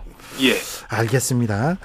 어, 저 변호사님이 저희 방송에서 예. 윤석열 대통령 신당 창당론 이렇게 거론해서 큰 화제가 됐었는데요. 예. 어, 신당 창당, 창당론에서 대해서는 어떻게 생각하십니까, 지금은? 어, 그, 뭐, 저도 뭐, 뭐, 그, 제, 제가 정치의 그 구계자가. 예. 뭐, 저, 저, 그, 여러 가지 어떤 그 정보를 그 정확하게 그 다 그 어떤 수집하는 것은 아니죠. 아니, 다 정확하게 예측할 수는 없어요. 누구도, 정치인도 그렇고요. 누구도 그렇게 아, 예. 얘기한 사람도 없고. 예, 예, 예. 예, 고맙습니다. 네. 어, 그러나 이제 그 다 잘 아시다시피 그 네. 정계 개편은 그 윤석열 정부 초기부터. 네. 어, 하나의 그 과제로 그 되어 왔죠. 그렇죠. 어, 지금만 자 이런 상황에서 그 윤, 윤 대통령의 그 우리가 의중을 모릅니다만은 네. 그 짐작을 해보자면은 네. 어, 윤 대통령께서 어떤 하신 뭐 지금까지 은행으로 미뤄서 네. 어, 민주당 내에 그 전체주의 그 추종 세력을 좀 고립을 시키고 네. 그쪽과 국힘당을 통틀어서 자유주의 세력을 규합해서 한쪽 한편을 하고 싶은 그런 어, 정계 개편을 어, 하실 그 그런 그 유혹을 그 받으시는 것이 아닌가. 예. 우리가 그렇게 짐작할 수가 있겠죠. 알겠습니다. 그런 생각은 하겠다. 저는 근데 이준석, 유승민 이런 분들이 나가서 예. 나가서 신당 창당할 것 같아요. 그렇죠. 네. 그뭐 이준석 전 대표한테 공천을 주지는 않을 것 같습니다. 아, 그, 그, 그분들이 이미 이제 국힘당을 떠났다고 봐야죠. 그래요? 아직 지금 당원, 당원인데요. 당원권 정지됐지만 저 이준석 전 대표는? 뭐 우선 뭐 그 지금 필요하니까 뭐 국힘당 그 당원으로 그 행세를 하는 것이고 어, 이 두 분이 이제 물론 뭐 나름대로 그 이유는 있겠습니다만은 윤석열 정부 출범 후에 그 단 한 번이라도 어, 이, 그, 윤 정부에 대해서 긍정적인 평가를 한 적이 없습니다. 거의 그 비난 쪽으로 그 비판을 해왔죠. 헌정사상 이건 전례가 없는 일입니다. 이런, 어, 분들을 그, 그 어떤 국힘당 지도부에서 그 대통령께서 예. 포용을 하라고 요구하는 것은 과도한 주문이 아닐까 생각합니다. 아니 국힘 내부에서도 말은 예. 이준석이 바로 한다, 말은 유승민이 바로 한다, 윤 대통령이 너무 일방적으로 가는 거 아니냐 이렇게 얘기하는 사람들도 있어요. 아, 뭐, 물론 뭐 그런 면이 있겠죠. 어, 그런 분이 계시고. 예. 어, 뭐 그것은 어떤 그 당이 그, 거대한 당에서 다양한 소리가 그 나올 수가 있겠죠. 예, 예. 그러나 그, 이 두 분의 그 과거의 은행, 은행만의 그 초점을 맞춰서 보자면은. 네. 아, 그 말씀드릴 수 있다는 거죠. 네, 알겠습니다. 조국 전 장관이 출마할 것이다. 최초로 예. 얘기했고 그 정치적 영향력에 대해서도 최초로 언급하신 분이 심평 변호사님인데요. 조국 전 그렇죠. 장관은 어떻게 보십니까? 어, 그 관에 관해서 말이죠. 아, 예, 조, 조국 전 장관은 앞으로 어떤 행보를 보일까요? 어, 글쎄, 뭐, 그, 제가 말씀드린 대로. 네. 어, 제가 이제 그 말을 해가지고, 그, 예. 이 양쪽에서부터 많은 그 공격을 받았죠. 네. 지금 그 얘기에 그 대해서 그, 뭐라고 안 하죠? 예, 지금은 이제 차차 차차 뭐 그걸 기정사실화 하는 그런 분위기 아닙니까? 네. 어, 제가 말씀드린 건단 뜻이 아닙니다. 제가 뭐 그 조장관에 대해서 뭐 특별히, 어, 그 호의 감정을 갖고 있는 거고. 네. 어, 조장, 어, 조전 장관은, 어, 지금 그 출마하고는 생활에 그 복귀가 불가능한 상황입니다. 네. 조 전 장관이 그, 뭐, 어떻든 그, 이 잘잘못을 떠나서 지금 그 사람은 참혹한 그 경험을 그, 어, 그 어떤 그 터널을 그 지나고 있는 것입니다. 네. 그러니까 그, 조전 장관을 봐서는 국회 내에 그 당선되면은, 아, 그때부터, 어, 정정, 어, 뭐, 이 떳떳하게, 어, 밝은 햇빛을 보면서 살 수가 있는 거죠. 누구나 그런 상황에 처하면은 어, 그, 바로 그조전 장관처럼 그 국회 그, 의원이 되기 위해서 어, 필사적인 노력을 하기 마련입니다. 아, 그래요? 그렇죠. 네. 자, 구속영장 기각으로 이재명 대표는 어, 이제 정치적으로 조금 더 어, 영향력을 발휘할 수 있는 그런 토대가 생겼습니다. 뭐 그렇게 봐야 되겠죠. 예, 이재명 대표는 어떤 길을 걸을까요? 어, 저는 말이죠. 그, 네. 우선은 뭐, 당장은 그, 어, 이, 그, 당, 그, 민주당 그 지도부가. 예. 어떤 그, 막, 걱정이 그 변화를 막 겪지는 아니라고 봅니다만은. 네. 그러나 선거에 임박하면은, 어, 이재명 그 대표는 그 민주당의 그 총선 승리를 위해서, 어, 물러나고 비대위 체제를 그 구성하지 않을까. 예. 어, 그렇게 뭐, 뭐, 그것도 일종의 어떤 살신 성인으로 받아들일 수 있는 그런, 어, 어, 저, 그, 그렇게 평가하는, 어, 어, 여러 사람들 그 견해가 있겠죠. 네. 그런 길을 그 택함으로써 자기가 그 정치적으로 다시 그 부활하는 그 방법을 쓰지 않을까 생각합니다. 아니, 저 만약에 구속영장이 어 구속영장이 음, 청구되더라도 옥중에서 예. 당 대표직 계속한다 이런 얘기가 있었는데 비대위로 간다고요? 영장이 기각됐는데? 그 뭐 제가 그 말씀드린 걸 한 번 더 말씀드리자면은 네. 어그 어, 여러 사람들이 그, 어, 그런 어떤 살신 성인회하고 그 평가를 하고 그러면은, 네. 어, 이재명 그 전, 어, 이재명 당대표는 다시 한번, 어, 이 정치적으로 그 부활할 수 있는 기회를 그 가질 수가 있는 거고, 것이고, 그 냉정하게 판단한다 그러면은 이재명 당대표가 선거에 임박해서 예. 아, 자기가 그 물러나 그 뭐, 주실 것이 아닌가. 네. 아, 저는 막 그런 길을 택하지 않을까 생각을 합니다. 알겠습니다. 자 변호사님한테 물어볼 게 많은데요. 네 오늘은 전화여서요. 다음번에 스튜디오에서 좀 자세히 물어볼게요. 예예 예, 그렇게 하겠습니다. 오늘 말씀 감사합니다. 심평 변호사였습니다. 감사합니다. 네, 네 수고하셨습니다. 정치 피로, 사건 사고로 인한 피로, 고달픈 일상에서 오는 피로. 오늘 시사하셨습니까? 경험해 보세요. 들은 날과 안 들은 날의 차이. 여러분의 피로를 날려줄 저녁 한 끼 시사. 추진우 라이브.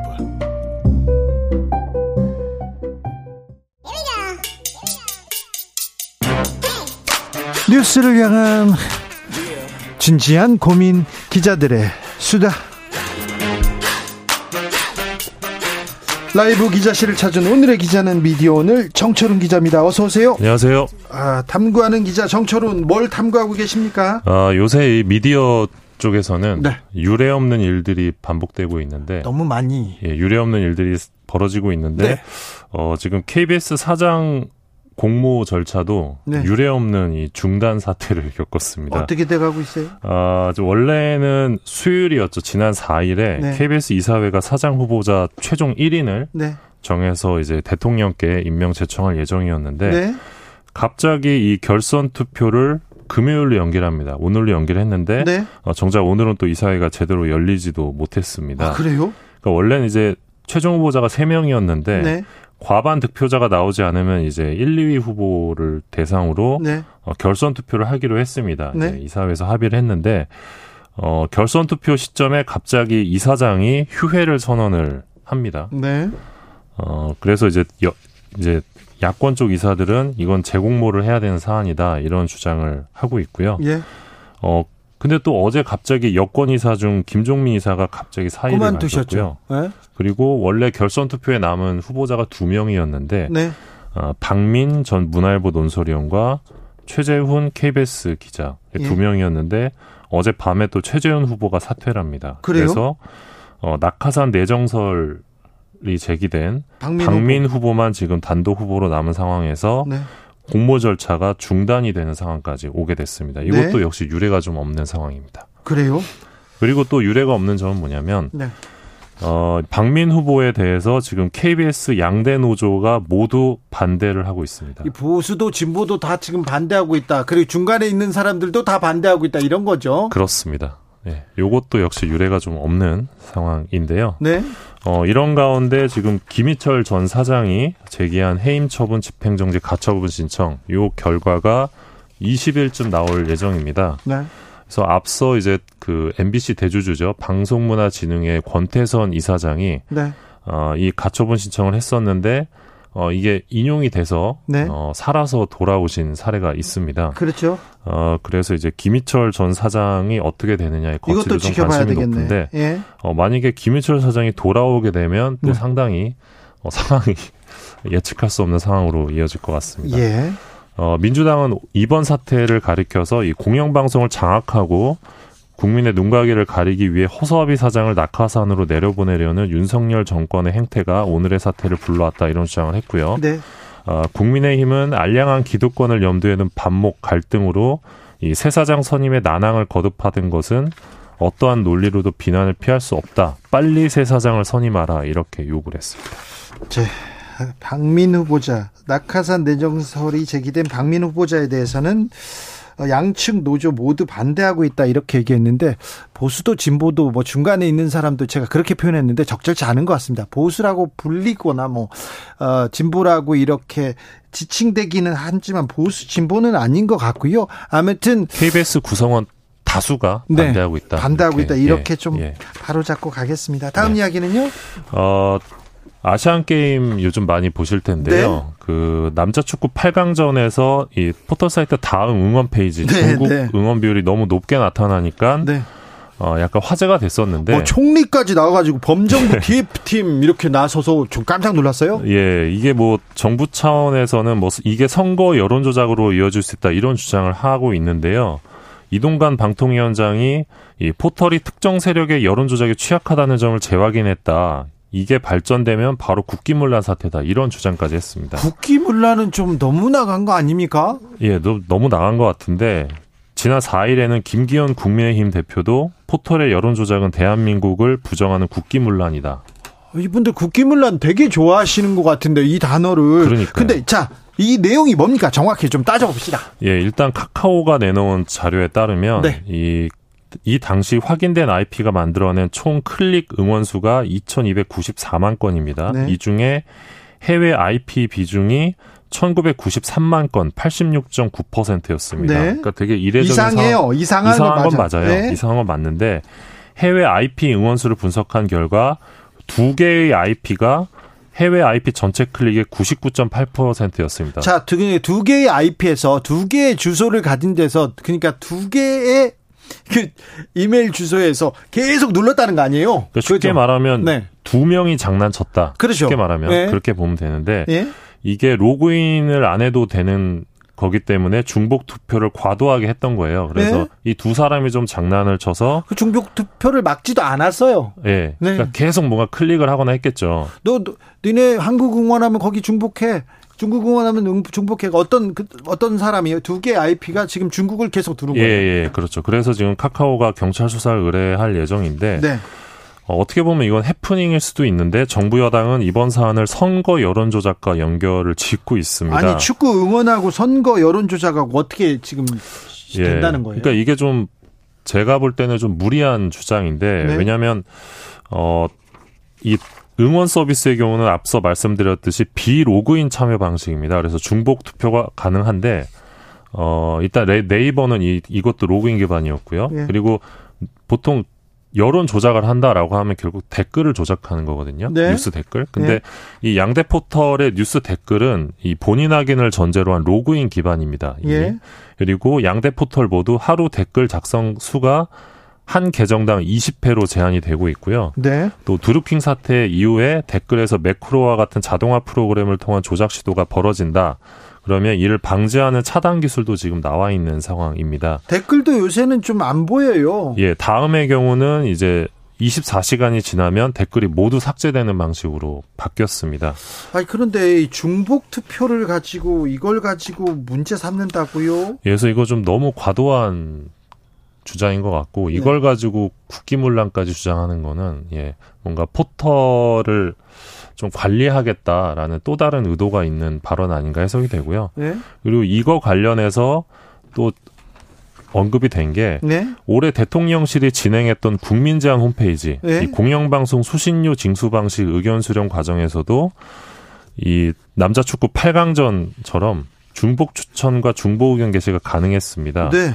네. 어, 당시 대통령실에서 동일인의 찬반 의견 중복 게재, 여러 로그인을 통한 중복 투표가 가능하다는 점을 인정했었는데 조작 가능성은 인정하지 않았었거든요. 예. 근데 사실 이 경우랑 이 경우랑 그때 경우가 네, 똑같은데요? 국민들 입장에서 볼 때는 비슷해요. 예, 비슷해. 비슷할 수 있거든요. 네. 당시 이제 똑같이 나눠도 비슷해요. 당시 그 결과를 보면 네. 96%가 수신료 분리 징수에 찬성한다 이런 결과가 나왔었고 그걸 네. 가지고 지금 방송법 시행령까지 고쳤는데 어, 이런 게 진짜 내로남불 아니냐 뭐 이런 지적도 있습니다. 네. 아, 국기문란을 이런 이렇게 자주 언급하다니 아니 국기를 잘 지키든가요. 왜 이렇게 좀 어, 뭐 하고 계시는지 네, 참 국기문란 사건이 자주 일어납니다. 네. 다음 이야기는요? 한국언론진흥재단이 최근 발행한 디지털 뉴스 리포트 보고서를 보니까요. 네.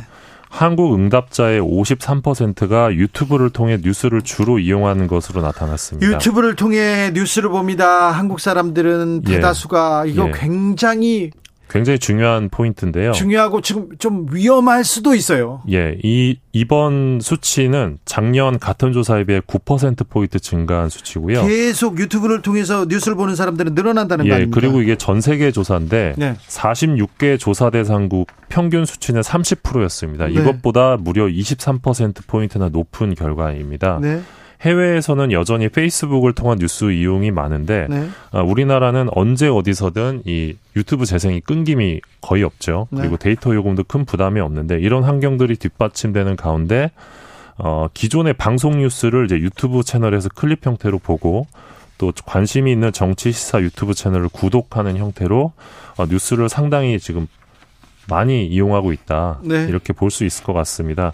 특히 이번 조사를 보면 진보성 진보 성향 응답자의 유튜브 뉴스 이용 비율이 2021년 43%였고 작년에는 52%였는데 올해는 62%로 눈에 띄게 증가를 했습니다. 네. 어, 물론 한국은 여전히 네이버로 뉴스를 보는 나라이기는 한데 그렇습니까? 점점 감소세입니다. 네. 어, 그래서 지금 업계에서는 젊을수록 어릴수록 또 유튜브를 통해서 많이 봐요. 예, 맞습니다. 젊은 세대의 경우는 이제 특히 유튜브 같은 SNS, 소셜 미디어를 통해서 뉴스를 많이 접하고 있는데요.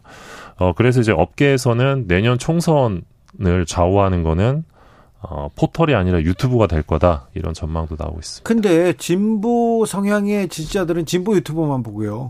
보수 성향의 보수 유튜버들은 또 보수 유튜버만 보지 않습니까? 그렇습니다. 서로 이렇게 다른 세상을 보고 있어요. 맞습니다. 같은 사안에 대해서 되게 굉장히 위험합니다. 그런데 또, 또 유튜브의 함정이 뭐냐면요. 자기 듣고 싶은 얘기, 그리고 강하게 얘기해 주는 욕설이 섞이고 사실이 아니어도 돼요. 그냥 세게 욕하면 돼. 악마라고 더 욕해주는 사람을 이렇게 찾아 듣는 경향이 있어요. 맞습니다. 굉장히 위험한데. 위험하죠. 예. 어떤 사람이요, 어떤 정치인들 유튜브에서 얘기를 듣고 와가지고 그대로 얘기하다가 많이 좀 사실관계가 맞지 않아서 곤욕을 치르는 경우가 많습니다. 참 위험한데요. 예, 이런 가운데 이제 인터넷 정보의 진위 여부에 대해서는 이제 한국 응답자의 66%가 우려하고 있는 그러네요. 것으로 나타났는데 우려하네. 어, 이 수치도 역대 최고치라고 합니다. 네. 어, 이번 조사는 그 영국 로이터 저널리즘 연구소 의뢰로 영국 전문 조사회사 유고부가 주관을 했고요. 네. 2023년 1월부터 2월 사이 온라인으로 진행을 했습니다. 네. 공영방송 KBS의 이 무게가 어깨가 무겁습니다. 네. 주진우 라이브가 더 열심히 해야 될 텐데 그런 생각 해 봅니다. 네. 마지막 이야기는요? 예, 한국 스마트폰 이용자들이 이 쇼폼 콘텐츠를 엄청 많이 보고 있다는 조사 결과가 나왔습니다. 쇼츠 요새는 짧은 이런 쇼폼만 본다면서요? 예, 1분 내 짧은 영상 콘텐츠 플랫폼인데 네. 주, 진우 기자께서는 잘 안 보시나요? 저는 안 봤어요. 최근까지 아예 안 봤는데 음. 어떤 분이 어떤 PD님께서 저한테 쇼츠를 보면요 시간이 이렇게 확 가요 이렇게 생각해가지고 음. 제가 한번 이렇게 발을 디뎠습니다. 그래서 쇼츠를 조금 봤는데 정말 시간이 이렇게 나를 잊어버리고 예. 네 잊어버리고 보게 되더군요. 예, 요즘 이제 출퇴근 시간 지하철 버스를 보면 다 이거 넘기고 있잖아요. 예, 예, 맞습니다. 유튜브나 인스타그램에서 쇼폼을 이용하는 사람도 쉽게 보실 수 있을 텐데요. 네. 앱 분석 서비스 YGM 리테일 굿즈에서 어, 표본 조사한 결과를 보면 지난 8월 기준으로 쇼폰 플랫폼의 1인당 월 평균 이용 시간 어, 46시간 29분으로 나왔습니다. 네. 하루에 약 93분을 보는 겁니다. 그렇게나 많이요? 예, 같은 조사에서 OTT 1인당 월 평균 이용 시간이 9시간 14분이었으니까요. 5배 이상 높은 겁니다. 아이고, 엄청 엄청난 지금 수치네요. 예, 지금 국내 이용자 유튜브 이용 시간 7월 기준으로 약 15억 3천만 시간인데요. 예. 카카오톡이나 네이버 앱보다 3배에서 4배 가까이 높은 상황이고요. 자, 우리나라 대한민, 예. 네, 우리나라에 특별히 이런 이 수치가 높은 이유가 또 스마트폰 많이 보잖아요. 맞습니다. 대한민국 스마트폰 보급률 전 세계 1위 국가이고요. 예. 어, 그렇기 때문에 또 요금제도 싸고 하다 보니까 또 이 끊기는 인터넷이 끊기지도 않고 하다 보니까 더 많이 보는 것 같은데 중독돼 있을 수도 있습니다. 예, 요즘 이제 스마트폰이 없을 때 불안감이나 공포를 느끼는 사람을 묘사하는 노모포비아, no mobile phone phobia의 줄임말인데 네. 이 용어가 등장을 했고요. 예. 또 디지털 디톡스라는 용어도 나왔다고 합니다. 맞아요. 들었어요. 예, 그러니까 너무 디지털에 노출되어 있다 보니까 네. 일부러 디지털을 피하는 건데 네. 어, 미국 스탠퍼드대 한 교수는 스마트폰이 우리를 도파민 중독자로 만들고 있다 이런 네. 말을 하면서 스마트폰이 현대판 주사 바늘이다 이런 묘사를 하게 됐어요. 어떤 사람들이 얘기하잖아요. 전 나는 무인도에 가 있어도 산에 가 있어도 괜찮아요. 스마트폰이 있잖아요. 얘기하잖아요. 예, 그래서 이런 것들이 사실 중독에 가까운 부분인데 네. 어, 굉장히 큰 사회적 문제이거든요. 그럴 수도 있어요. 예. 정신적으로도 그렇고 고립돼 있고요. 예. 요즘 사회적인 어, 범죄예요. 다 이렇게 고립된 개인이 그냥 음. 그 현실 세계로 뛰쳐나와서 이렇게 고립 어그 정신적인 그 문제를 표출하는 부분에서 예. 많은 범죄 행위가 발생하기도 합니다. 예, 이런 가운데 이제 네이버나 다음 같은 포털 사이트에서 뉴스 이용률도 굉장히 급감했는데, 예. 그러니까 사람들이 이제 더 이상 뉴스를 안 보고 이런 자극적인 쇼폼 콘텐츠에 시간을 좀 빼앗기고 있는 것은 아닌가라는 네. 생각도 좀 듭니다. 네. 정신적 장애로 이어질 수 있다는 지적 전문가들 계속 하고 있습니다. 예, 맞습니다. 각별히 좀 조심하셔야 됩니다. 네. 스마트폰을 좀 끄고 얘기를 그 대화를 하고 주변을 둘러보고 하늘도 쳐다보고 좀 산책도 하고 네. 그런 아 그런 시기가 좀 그런 시간이 필요한 네, 것 같습니다. 주진우 라이브 청취하시면서 이렇게 달리기도 좀 하시고 산책하고 예, 아, 얼마나 좋습니다. 아 그럴까요? 네, 그렇죠. 네. 예. 알겠습니다. 미디어 오늘의 정철훈 기자였습니다. 감사합니다. 고맙습니다. 교통정보센터 다녀오겠습니다. 김유라 씨.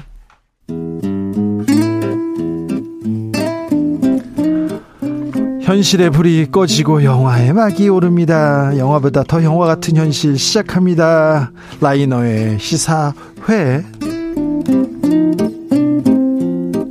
영화 전문 유튜버 라이너 어서 오세요. 네, 안녕하세요. 네. 김행 장관이 청문회 도중에 이렇게 사라졌거든요. 네. 그래서 그 청취자 여러분들하고 미씽 사라진 여자 그런 아, 얘기했어요. 네네. 서치 그 영화 나를 아. 찾아서 뭐 이런 거 있잖아요. 네네. 이런 영화 센과 치히로의 행방불명 계속 행방불명. 네 그런 얘기 좀 나눴습니다. 서치가 되게 좋은 작품입니다. 아 그렇습니까? 예. 네. 아뭐 생가치로야 뭐 말할 것도 없고요. 네. 추석 극장가에 네. 사람이 안 된다면서요? 아, 뭐, 뭐, 쉽게, 한마디로 말씀드리면은 망했습니다. 왜, 왜 그래요? 어, 뭐, 여러 가지 이유가 있을 것 같은데요. 네. 네. 뭐, 천 박사가 1위를 달리고 있는데 사람이 없다, 이런 얘기를. 그렇죠. 천 박사가 이제 좀, 추석에는 어, 1위를 달렸는데 그래 그래도 망했죠. 아. 네. 그러니까 천 박사가 좀 적게 망했습니다. 조금 망했고요. 네. 나머지 두 영화 영화는 아주 많이 네. 좀 선실을 실패를 네. 많이 했죠. 영화가 한국 영화가 음. 중흥기였는데 우리 한국 영화가 부산국제영화제가 네. 세계에서 가장 손꼽히는 영화제 중에 하나 있지 않습니까? 아시아에서는 빛나는 영화제였잖아요. 아, 아시아, 아시아에선 그랬죠. 그렇죠. 그런데 거기도 좀 주춤했어요. 음, 아, 그럼요. 뭐, 지금 뭐 부산국제영화제는 여러 가지 뭐 문제들이 있어서 그렇다고는 하지만, 어, 지금 이 추석의 이 심각성을 한마디로 말씀드리면, 여름에는 그래도 좀 괜찮았던 거거든요. 여름에는 밀수라는 작품이 있었잖아요. 네. 근데 지금 추석에 세 편의 영화, 밀수만큼이나 큰 세 편의 영화, 1947 보스턴, 그리고 천박사, 예. 그리고 어, 거미집. 예. 이렇게 세 작품이 나왔는데 그 세 작품의 그 관객 수를 다 합쳐도 밀수의 반밖에 안 돼요. 아이고, 이걸 어떻게 봐야 됩니까? 한국 영화 어떻게 됩니까? 어, 그, 뭐 소비 패턴이 많이 변하기도 했고, 네. 그리고 작품들이 작품 내적으로, 어, 그렇게 사람들의 흥미를 끌만한 작품들이 없었다. 이렇게 보는 게 좋은 것 같습니다. CGV 또 롯데 또 메가박스 영화비 너무 오른 것 오른 것도 지금 어 저 시민들의 발길을 좀 끊게 만들었어요. 그렇죠. 네. 이 가격이 너무 비싸니까 예. 이 확실하지 않은 작품을 그 비싼 돈을 주고서 네. 보고 싶지 않은 거죠. 모험을 하고 싶지 않은 겁니다. 알겠습니다. 네. 걱정이네요. 한국의 한국 문화의 대표 콘텐츠인데 이런 부분은 다시 중흥시키기 위해서 노력해야 되는데 문화체육부 장관께서 그런데 부산국제영화제 때 하신 걸 보면 걱정하는 영화인들이 많다는 거, 영화인들이 다 좌파는 아닌데 그런 생각도 좀 해봅니다. 자, 오늘은 어떤 얘기로 가볼까요? 네, 아시안 게임 축구 얘기를 해봐야 될 것 같습니다. 네. 우리 축구가 네. 아시안 게임 정상에 서기 위해서 한 걸음만 남았어요. 한 걸음 남았습니다. 한일전입니다. 저도 이제 스포츠를 굉장히 좋아하는 사람으로서 네. 어, 개인적으로 제일 기대했던 거는 e스포츠였었고요. 네. 아시안 게임에서 내일 저녁 9시야. 네. 숙명의 1번전입니다. 네, 그리고 진짜 기대되는 이 일부 한일전. 네. 이제 숙명의 한일전 축구인데요. 어떤 경기든 한일전이 붙으면 일단 특별해지는데 당연하죠. 근데 그 중에서도 가장 특별한 건 축구입니다. 당연하죠. 정말 우리가 수십 년 전부터 일본과의 기나긴 스토리가 있잖아요. 다, 다른 팀한테는 져도 돼요. 괜찮아요. 질 수도 있지. 스포츠라는 게 뭐 승부에 연연하고 그러지 않습니다. 우리가. 그렇죠? 그렇죠. 근데 일본전은 이겨야죠. 그렇습니다. 네. 아, 그리고 또 최근에 한국 축구가 네. 일본 대표팀한테 패배하고 이랬던 적이 있었기 때문에 네. 저도 우리 대표팀 선수들이 좀 선전을 했으면 좋겠다. 이런 생각을 합니다. 예. 뭔가 황선홍 감독이 뭔가 좀 보여줬으면 좋겠어요. 네. 그래서 오늘 소개할 영화는요. 네. 그런 의미에서 축구 관련 영화를 하나 가지고 왔습니다. 네. 바로 드림이라는 영화입니다. 네. 드림입니다. 자, 음. 한일 축구 전하고 축구 영화 드림 나옵니다. 내일 저녁에 홍대 앞에서요. 네. 아, 축구 결승 한일전 거리 응원이 있습니다. 아. 김은국 씨가 오신답니다. 아, 예. 아, 아, 세상이 변하긴 많이 변했네요. 아, 네. 응원 열심히 하시는 분이잖아요. 자, 그러니까요. 네. 네. 어, 축구 좋아하죠. 축구 좋아하는 분이니까. 자, 드림이요? 네, 유명한 아주 극한 직업의 감독님이죠. 이병헌 감독, 감독. 네. 이야기를 좀 해야 될 것 같은데요. 네. 극한 직업은 무려 1,600만 관객을 동원했던 우와. 역대 최고의 코미디 영화였었고요. 우와. 그리고 이, 게 쉬운 굉장히 쉬운 이야기, 가벼운 코미디, 대중적 소재, 치킨이라고 하는 네. 이런 것을 이끌어서 성공했던 그런 감독이기도 하고 네. 무엇보다 이병헌 감독의 작품에는 사람 냄새가 난다는 평가가 있습니다. 차세대 뭐 음. 한국 영화의 기대주죠, 뭐. 그렇습니다. 그래서 힘내세요 힘내세요 병헌 씨라든지 뭐 스물 바람 바람 바람 이런 작품들이 쭉 있었고요. 그렇게 세상을 좀 놀라게 했던 우리나라 코미디 영화계의 어떤 대표적인 이 감독의 신작이 바로 드림이라는 영화입니다. 드림은 어떤 영화입니까? 드림은 굉장히 독특한 소재를 가지고 있는 영화죠. 네. 바로 홈리스 월드컵을 소재로 하고 있습니다. 아니 홈리스 월드컵이 실제로 있어요. 네, 있죠.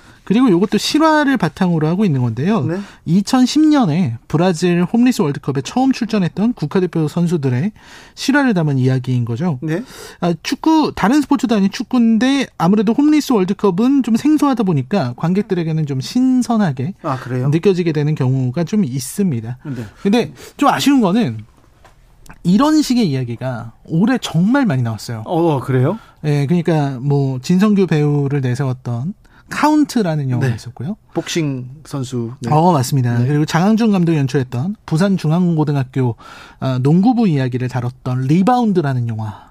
이런 작품도 있었고 그리고 최근에는 뭐 1947 보스턴도 있고요. 네. 이런 작품들이 쭉 나왔었고 이게 실화를 바탕으로 해서 그렇죠. 네, 감동 실화 버전입니까? 네, 감동 실화에다가 스포츠. 네. 요게 이제 섞인 작품들이 계속해서 나오고 있습니다. 그런데요. 아, 그런데 이 왜 이런 게 나올까 생각해 보면 좀 대중들이 좀 감동을 원하고 있지 않나. 어. 좀 뭔가 현실이 좀 팍팍해지다 보니까 우리 삶이 이제 어떤 성공 신화라는 게 이제 거의 없어진 사회가 돼 버렸잖아요. 그러다 보니까 영화 속에서라도 뭔가 실화를 바탕으로 한 감동의 성공 신화 이런 것들을 원하고 있는 게 아닌가 싶습니다. 그런데 홈리스 월드컵인데요. 네. 배우가 박서준 아이유예요. 그렇습니다. 이거 좀 비현실적이지 않습니까? 아, 일단 뭐 근데 비현실적이긴 한데요. 네. 근데 그 어쩔 수 없는 것 같습니다. 이 스타 마케팅이라는 게 또 있어야 되기 때문에 네. 제가 볼 때도 네. 그, 그렇게 생각하면은 와 저렇게 잘생긴 사람이 저렇게 예쁜 사람이 뭐 이런 생각이 들기는 하는데 네. 근데 박서준의 연기는 굉장히 훌륭하고요. 네. 그리고 아이유 역시 지금까지 보여준 거랑 좀 다른 모습. 좀 제가 사실 아이유 씨가 드라마에서 연기한 거는 그렇게 많이 보지 않았기 때문에 네. 영화에서는 그렇게 인상적으로 보지 않았었는데 네. 근데 요 작품은 그래도 좀 괜찮은 것 같습니다. 아 그렇습니다. 네. 아, 저 라이너의 극찬입니다. 극찬이에요. 아, 네. 네. 자. 이 작품은 그래도 지난 어, 브로커보다는 훨씬 좋았다. 네. 이런 생각이 듭니다. 자, 작품 속으로 들어가 봅니다. 네, 축구 선수 이 드림이라는 작품은 축구 선수인 홍대 박서준 씨가 연기를 했는데요. 네. 홍대가 축구 선수로 되게 열심히 하려고 하는데 옆에 굉장히 뛰어난 재능을 가진 다른 선수에게 열등감을 드러내요. 네. 그러다가 그라운드에서 좀 이상한 모습을 보이고 났는데 기자들이 질문을 하는데 기자들이 이상한 질문을 하는 겁니다. 자꾸만 홍대한테 그 어머니가 사기 혐의로 도주 중인데 어떻게 생각하냐 뭐 이런 식의 사생활 질문을 계속해서 하는 거예요. 네. 그러니까 자기는 축구 얘기를 하고 싶은데 자꾸 사기 혐의인 어머니 얘기를 물어보는 겁니다. 우리나라 국가대표 선수 아주 유명한 축구 선수한테도 이런 비슷한 일이 있었어요. 그렇습니다. 아, 네. 그래서 어머니 도박빈 얘기를 음, 하던 사람이 있었어요. 네. 도박빈 얘기를 도주 중인 얘기를 사기 혐의 얘기를 하니까 네. 그 홍대가 격분해서 네. 기자를 폭행합니다. 홍대는 지금 홍, 홍대 앞에 거기가 아니라 이름입니다. 홍대. 이름이 홍대입니다. 네. 아, 폭행하는데 어떻게 폭행하는 거냐면 이제 눈을 찌른 거죠. 그 자기를 똑바로 바라보고 질문하는 눈을 찔러버렸어요. 기자의 눈을. 네. 네 그렇게 하고 나서 그리고 나니까 축구 선수로서의 인생이 이제 앞날이 묘연해진 겁니다. 네. 뭐 기자를 폭행했으니 더 이상 어떻게 할 수가 없는 상황이잖아요. 네. 그때 이제 소속사에서 홍대에게 연예인 활동을 하자. 너 잘생겼으니까. 네. 그렇게 권하면서 근데 지금 이 폭행 사건 때문에 이미지를 한번 깨끗하게 만들어야 된다. 네. 그래서 홈리스 월드컵 감독을 하자는 겁니다. 아, 예. 어, 네. 네. 일종의 재능 기부를 하자는 네. 거죠. 그리고 거기에서 이제 다큐멘터리 PD, 이 홈리스 월드컵에 대해서 만들려고 하는 소민을 만나게 됩니다. 아. 이유가 연기한. 네. 그리고 이제 소민은 굉장히 현실에 찌들어 있는 다큐멘터리 연출자. 네. 방송국 PD. 네. 요건 거죠. 소민 PD. 네. 네. 소민 이름이요? PD 이름입니다. 주진우 라이브 PD 이름도 아, 네. 그렇습니까? 소민 PD입니다. 네, 그래서 결국 여기서 이제 홈리스 월드컵 선수들을 만나게 되는데 뭐 예. 당연하겠지만 선수들이 제각기 다 사연이 있고요. 네. 뭐 당연히 빠질 수 없는 뭐 IMF 전에 잘 나가던 아저씨 얘기, 예. 해외로 아내와 딸을 보낸 아저씨 얘기 이런 사연 있는 사람들 얘기가 쭉 나오고 그들이 함께 국가대표 경기에 나아가게 되고 거기에서 홍대는 축구에 대한 열정을 새롭게 바라보게 되고 네. 소민의 경우는 이제 다큐멘터리의 의미에 대해서 다시 한번 생각해 보게 된다. 이런 이야기가 펼쳐지는 겁니다. 네. 자, 드림. 자, 아이유가 나왔어요. 네. 아이유가 나오면 뭐 그냥 자다도 자다도 그냥 다 보겠다는 사람도 있어요. 나이 아저씨 팬들은 정말 많고요. 그런데 흥행과 또뭐 음. 뭐 흥단의 또 평가도 그렇게 높진 않았죠. 네, 뭐 그렇게 높지는 않았습니다. 물론 물론 아이유가 연기한 소민의 대사들이 현실을 반영한 부분들이 있고, 네. 그리고 뭐 무난하게 볼만한 작품이라는 평가는 있는데요. 네. 네, 이병헌 감독의 전작들처럼 뭔가 뚜렷한 부분은 없었고 네. 후반으로 갈수록 특히 이제 최후반부가 네. 굉장히 이 영화에서 약점이라는 평가가 아주 많습니다. 약점이요? 네, 굉장히 안 좋다. 네, 오, 네. 오, 어떤 부분을 후반에 가면은 네. 이 주인공의 이야기가 실종되게 되고요. 네. 그리고 너무 지나치게 네. 심파에 기댄다든지 아하. 아, 뭐 아무튼 보시면은 이해할 수 있는 그런 아주 안 좋은 부분들이 있습니다. 네. 근데 어쨌든 이 구조도 뻔하죠. 쿨러닝이라고 하는 옛날 영화 기억하실 텐데요. 네, 최고의 스포츠 영화입니다. 전 제가 뽑은. 네, 그 영화의 반복입니다. 네. 네 대부분의 영화들이 네. 쿨러닝의 구조에서 벗어나지를 못해요. 네. 대신 이제 따뜻함을 남기려고 한 거죠. 네. 그래서 이 따뜻한 감동이 있는 영화가 필요하거나 혹은 뭐 박서준이나 아이유의 팬이시라면 네. 볼만한 영화. 딱 그 정도긴 한데요. 네.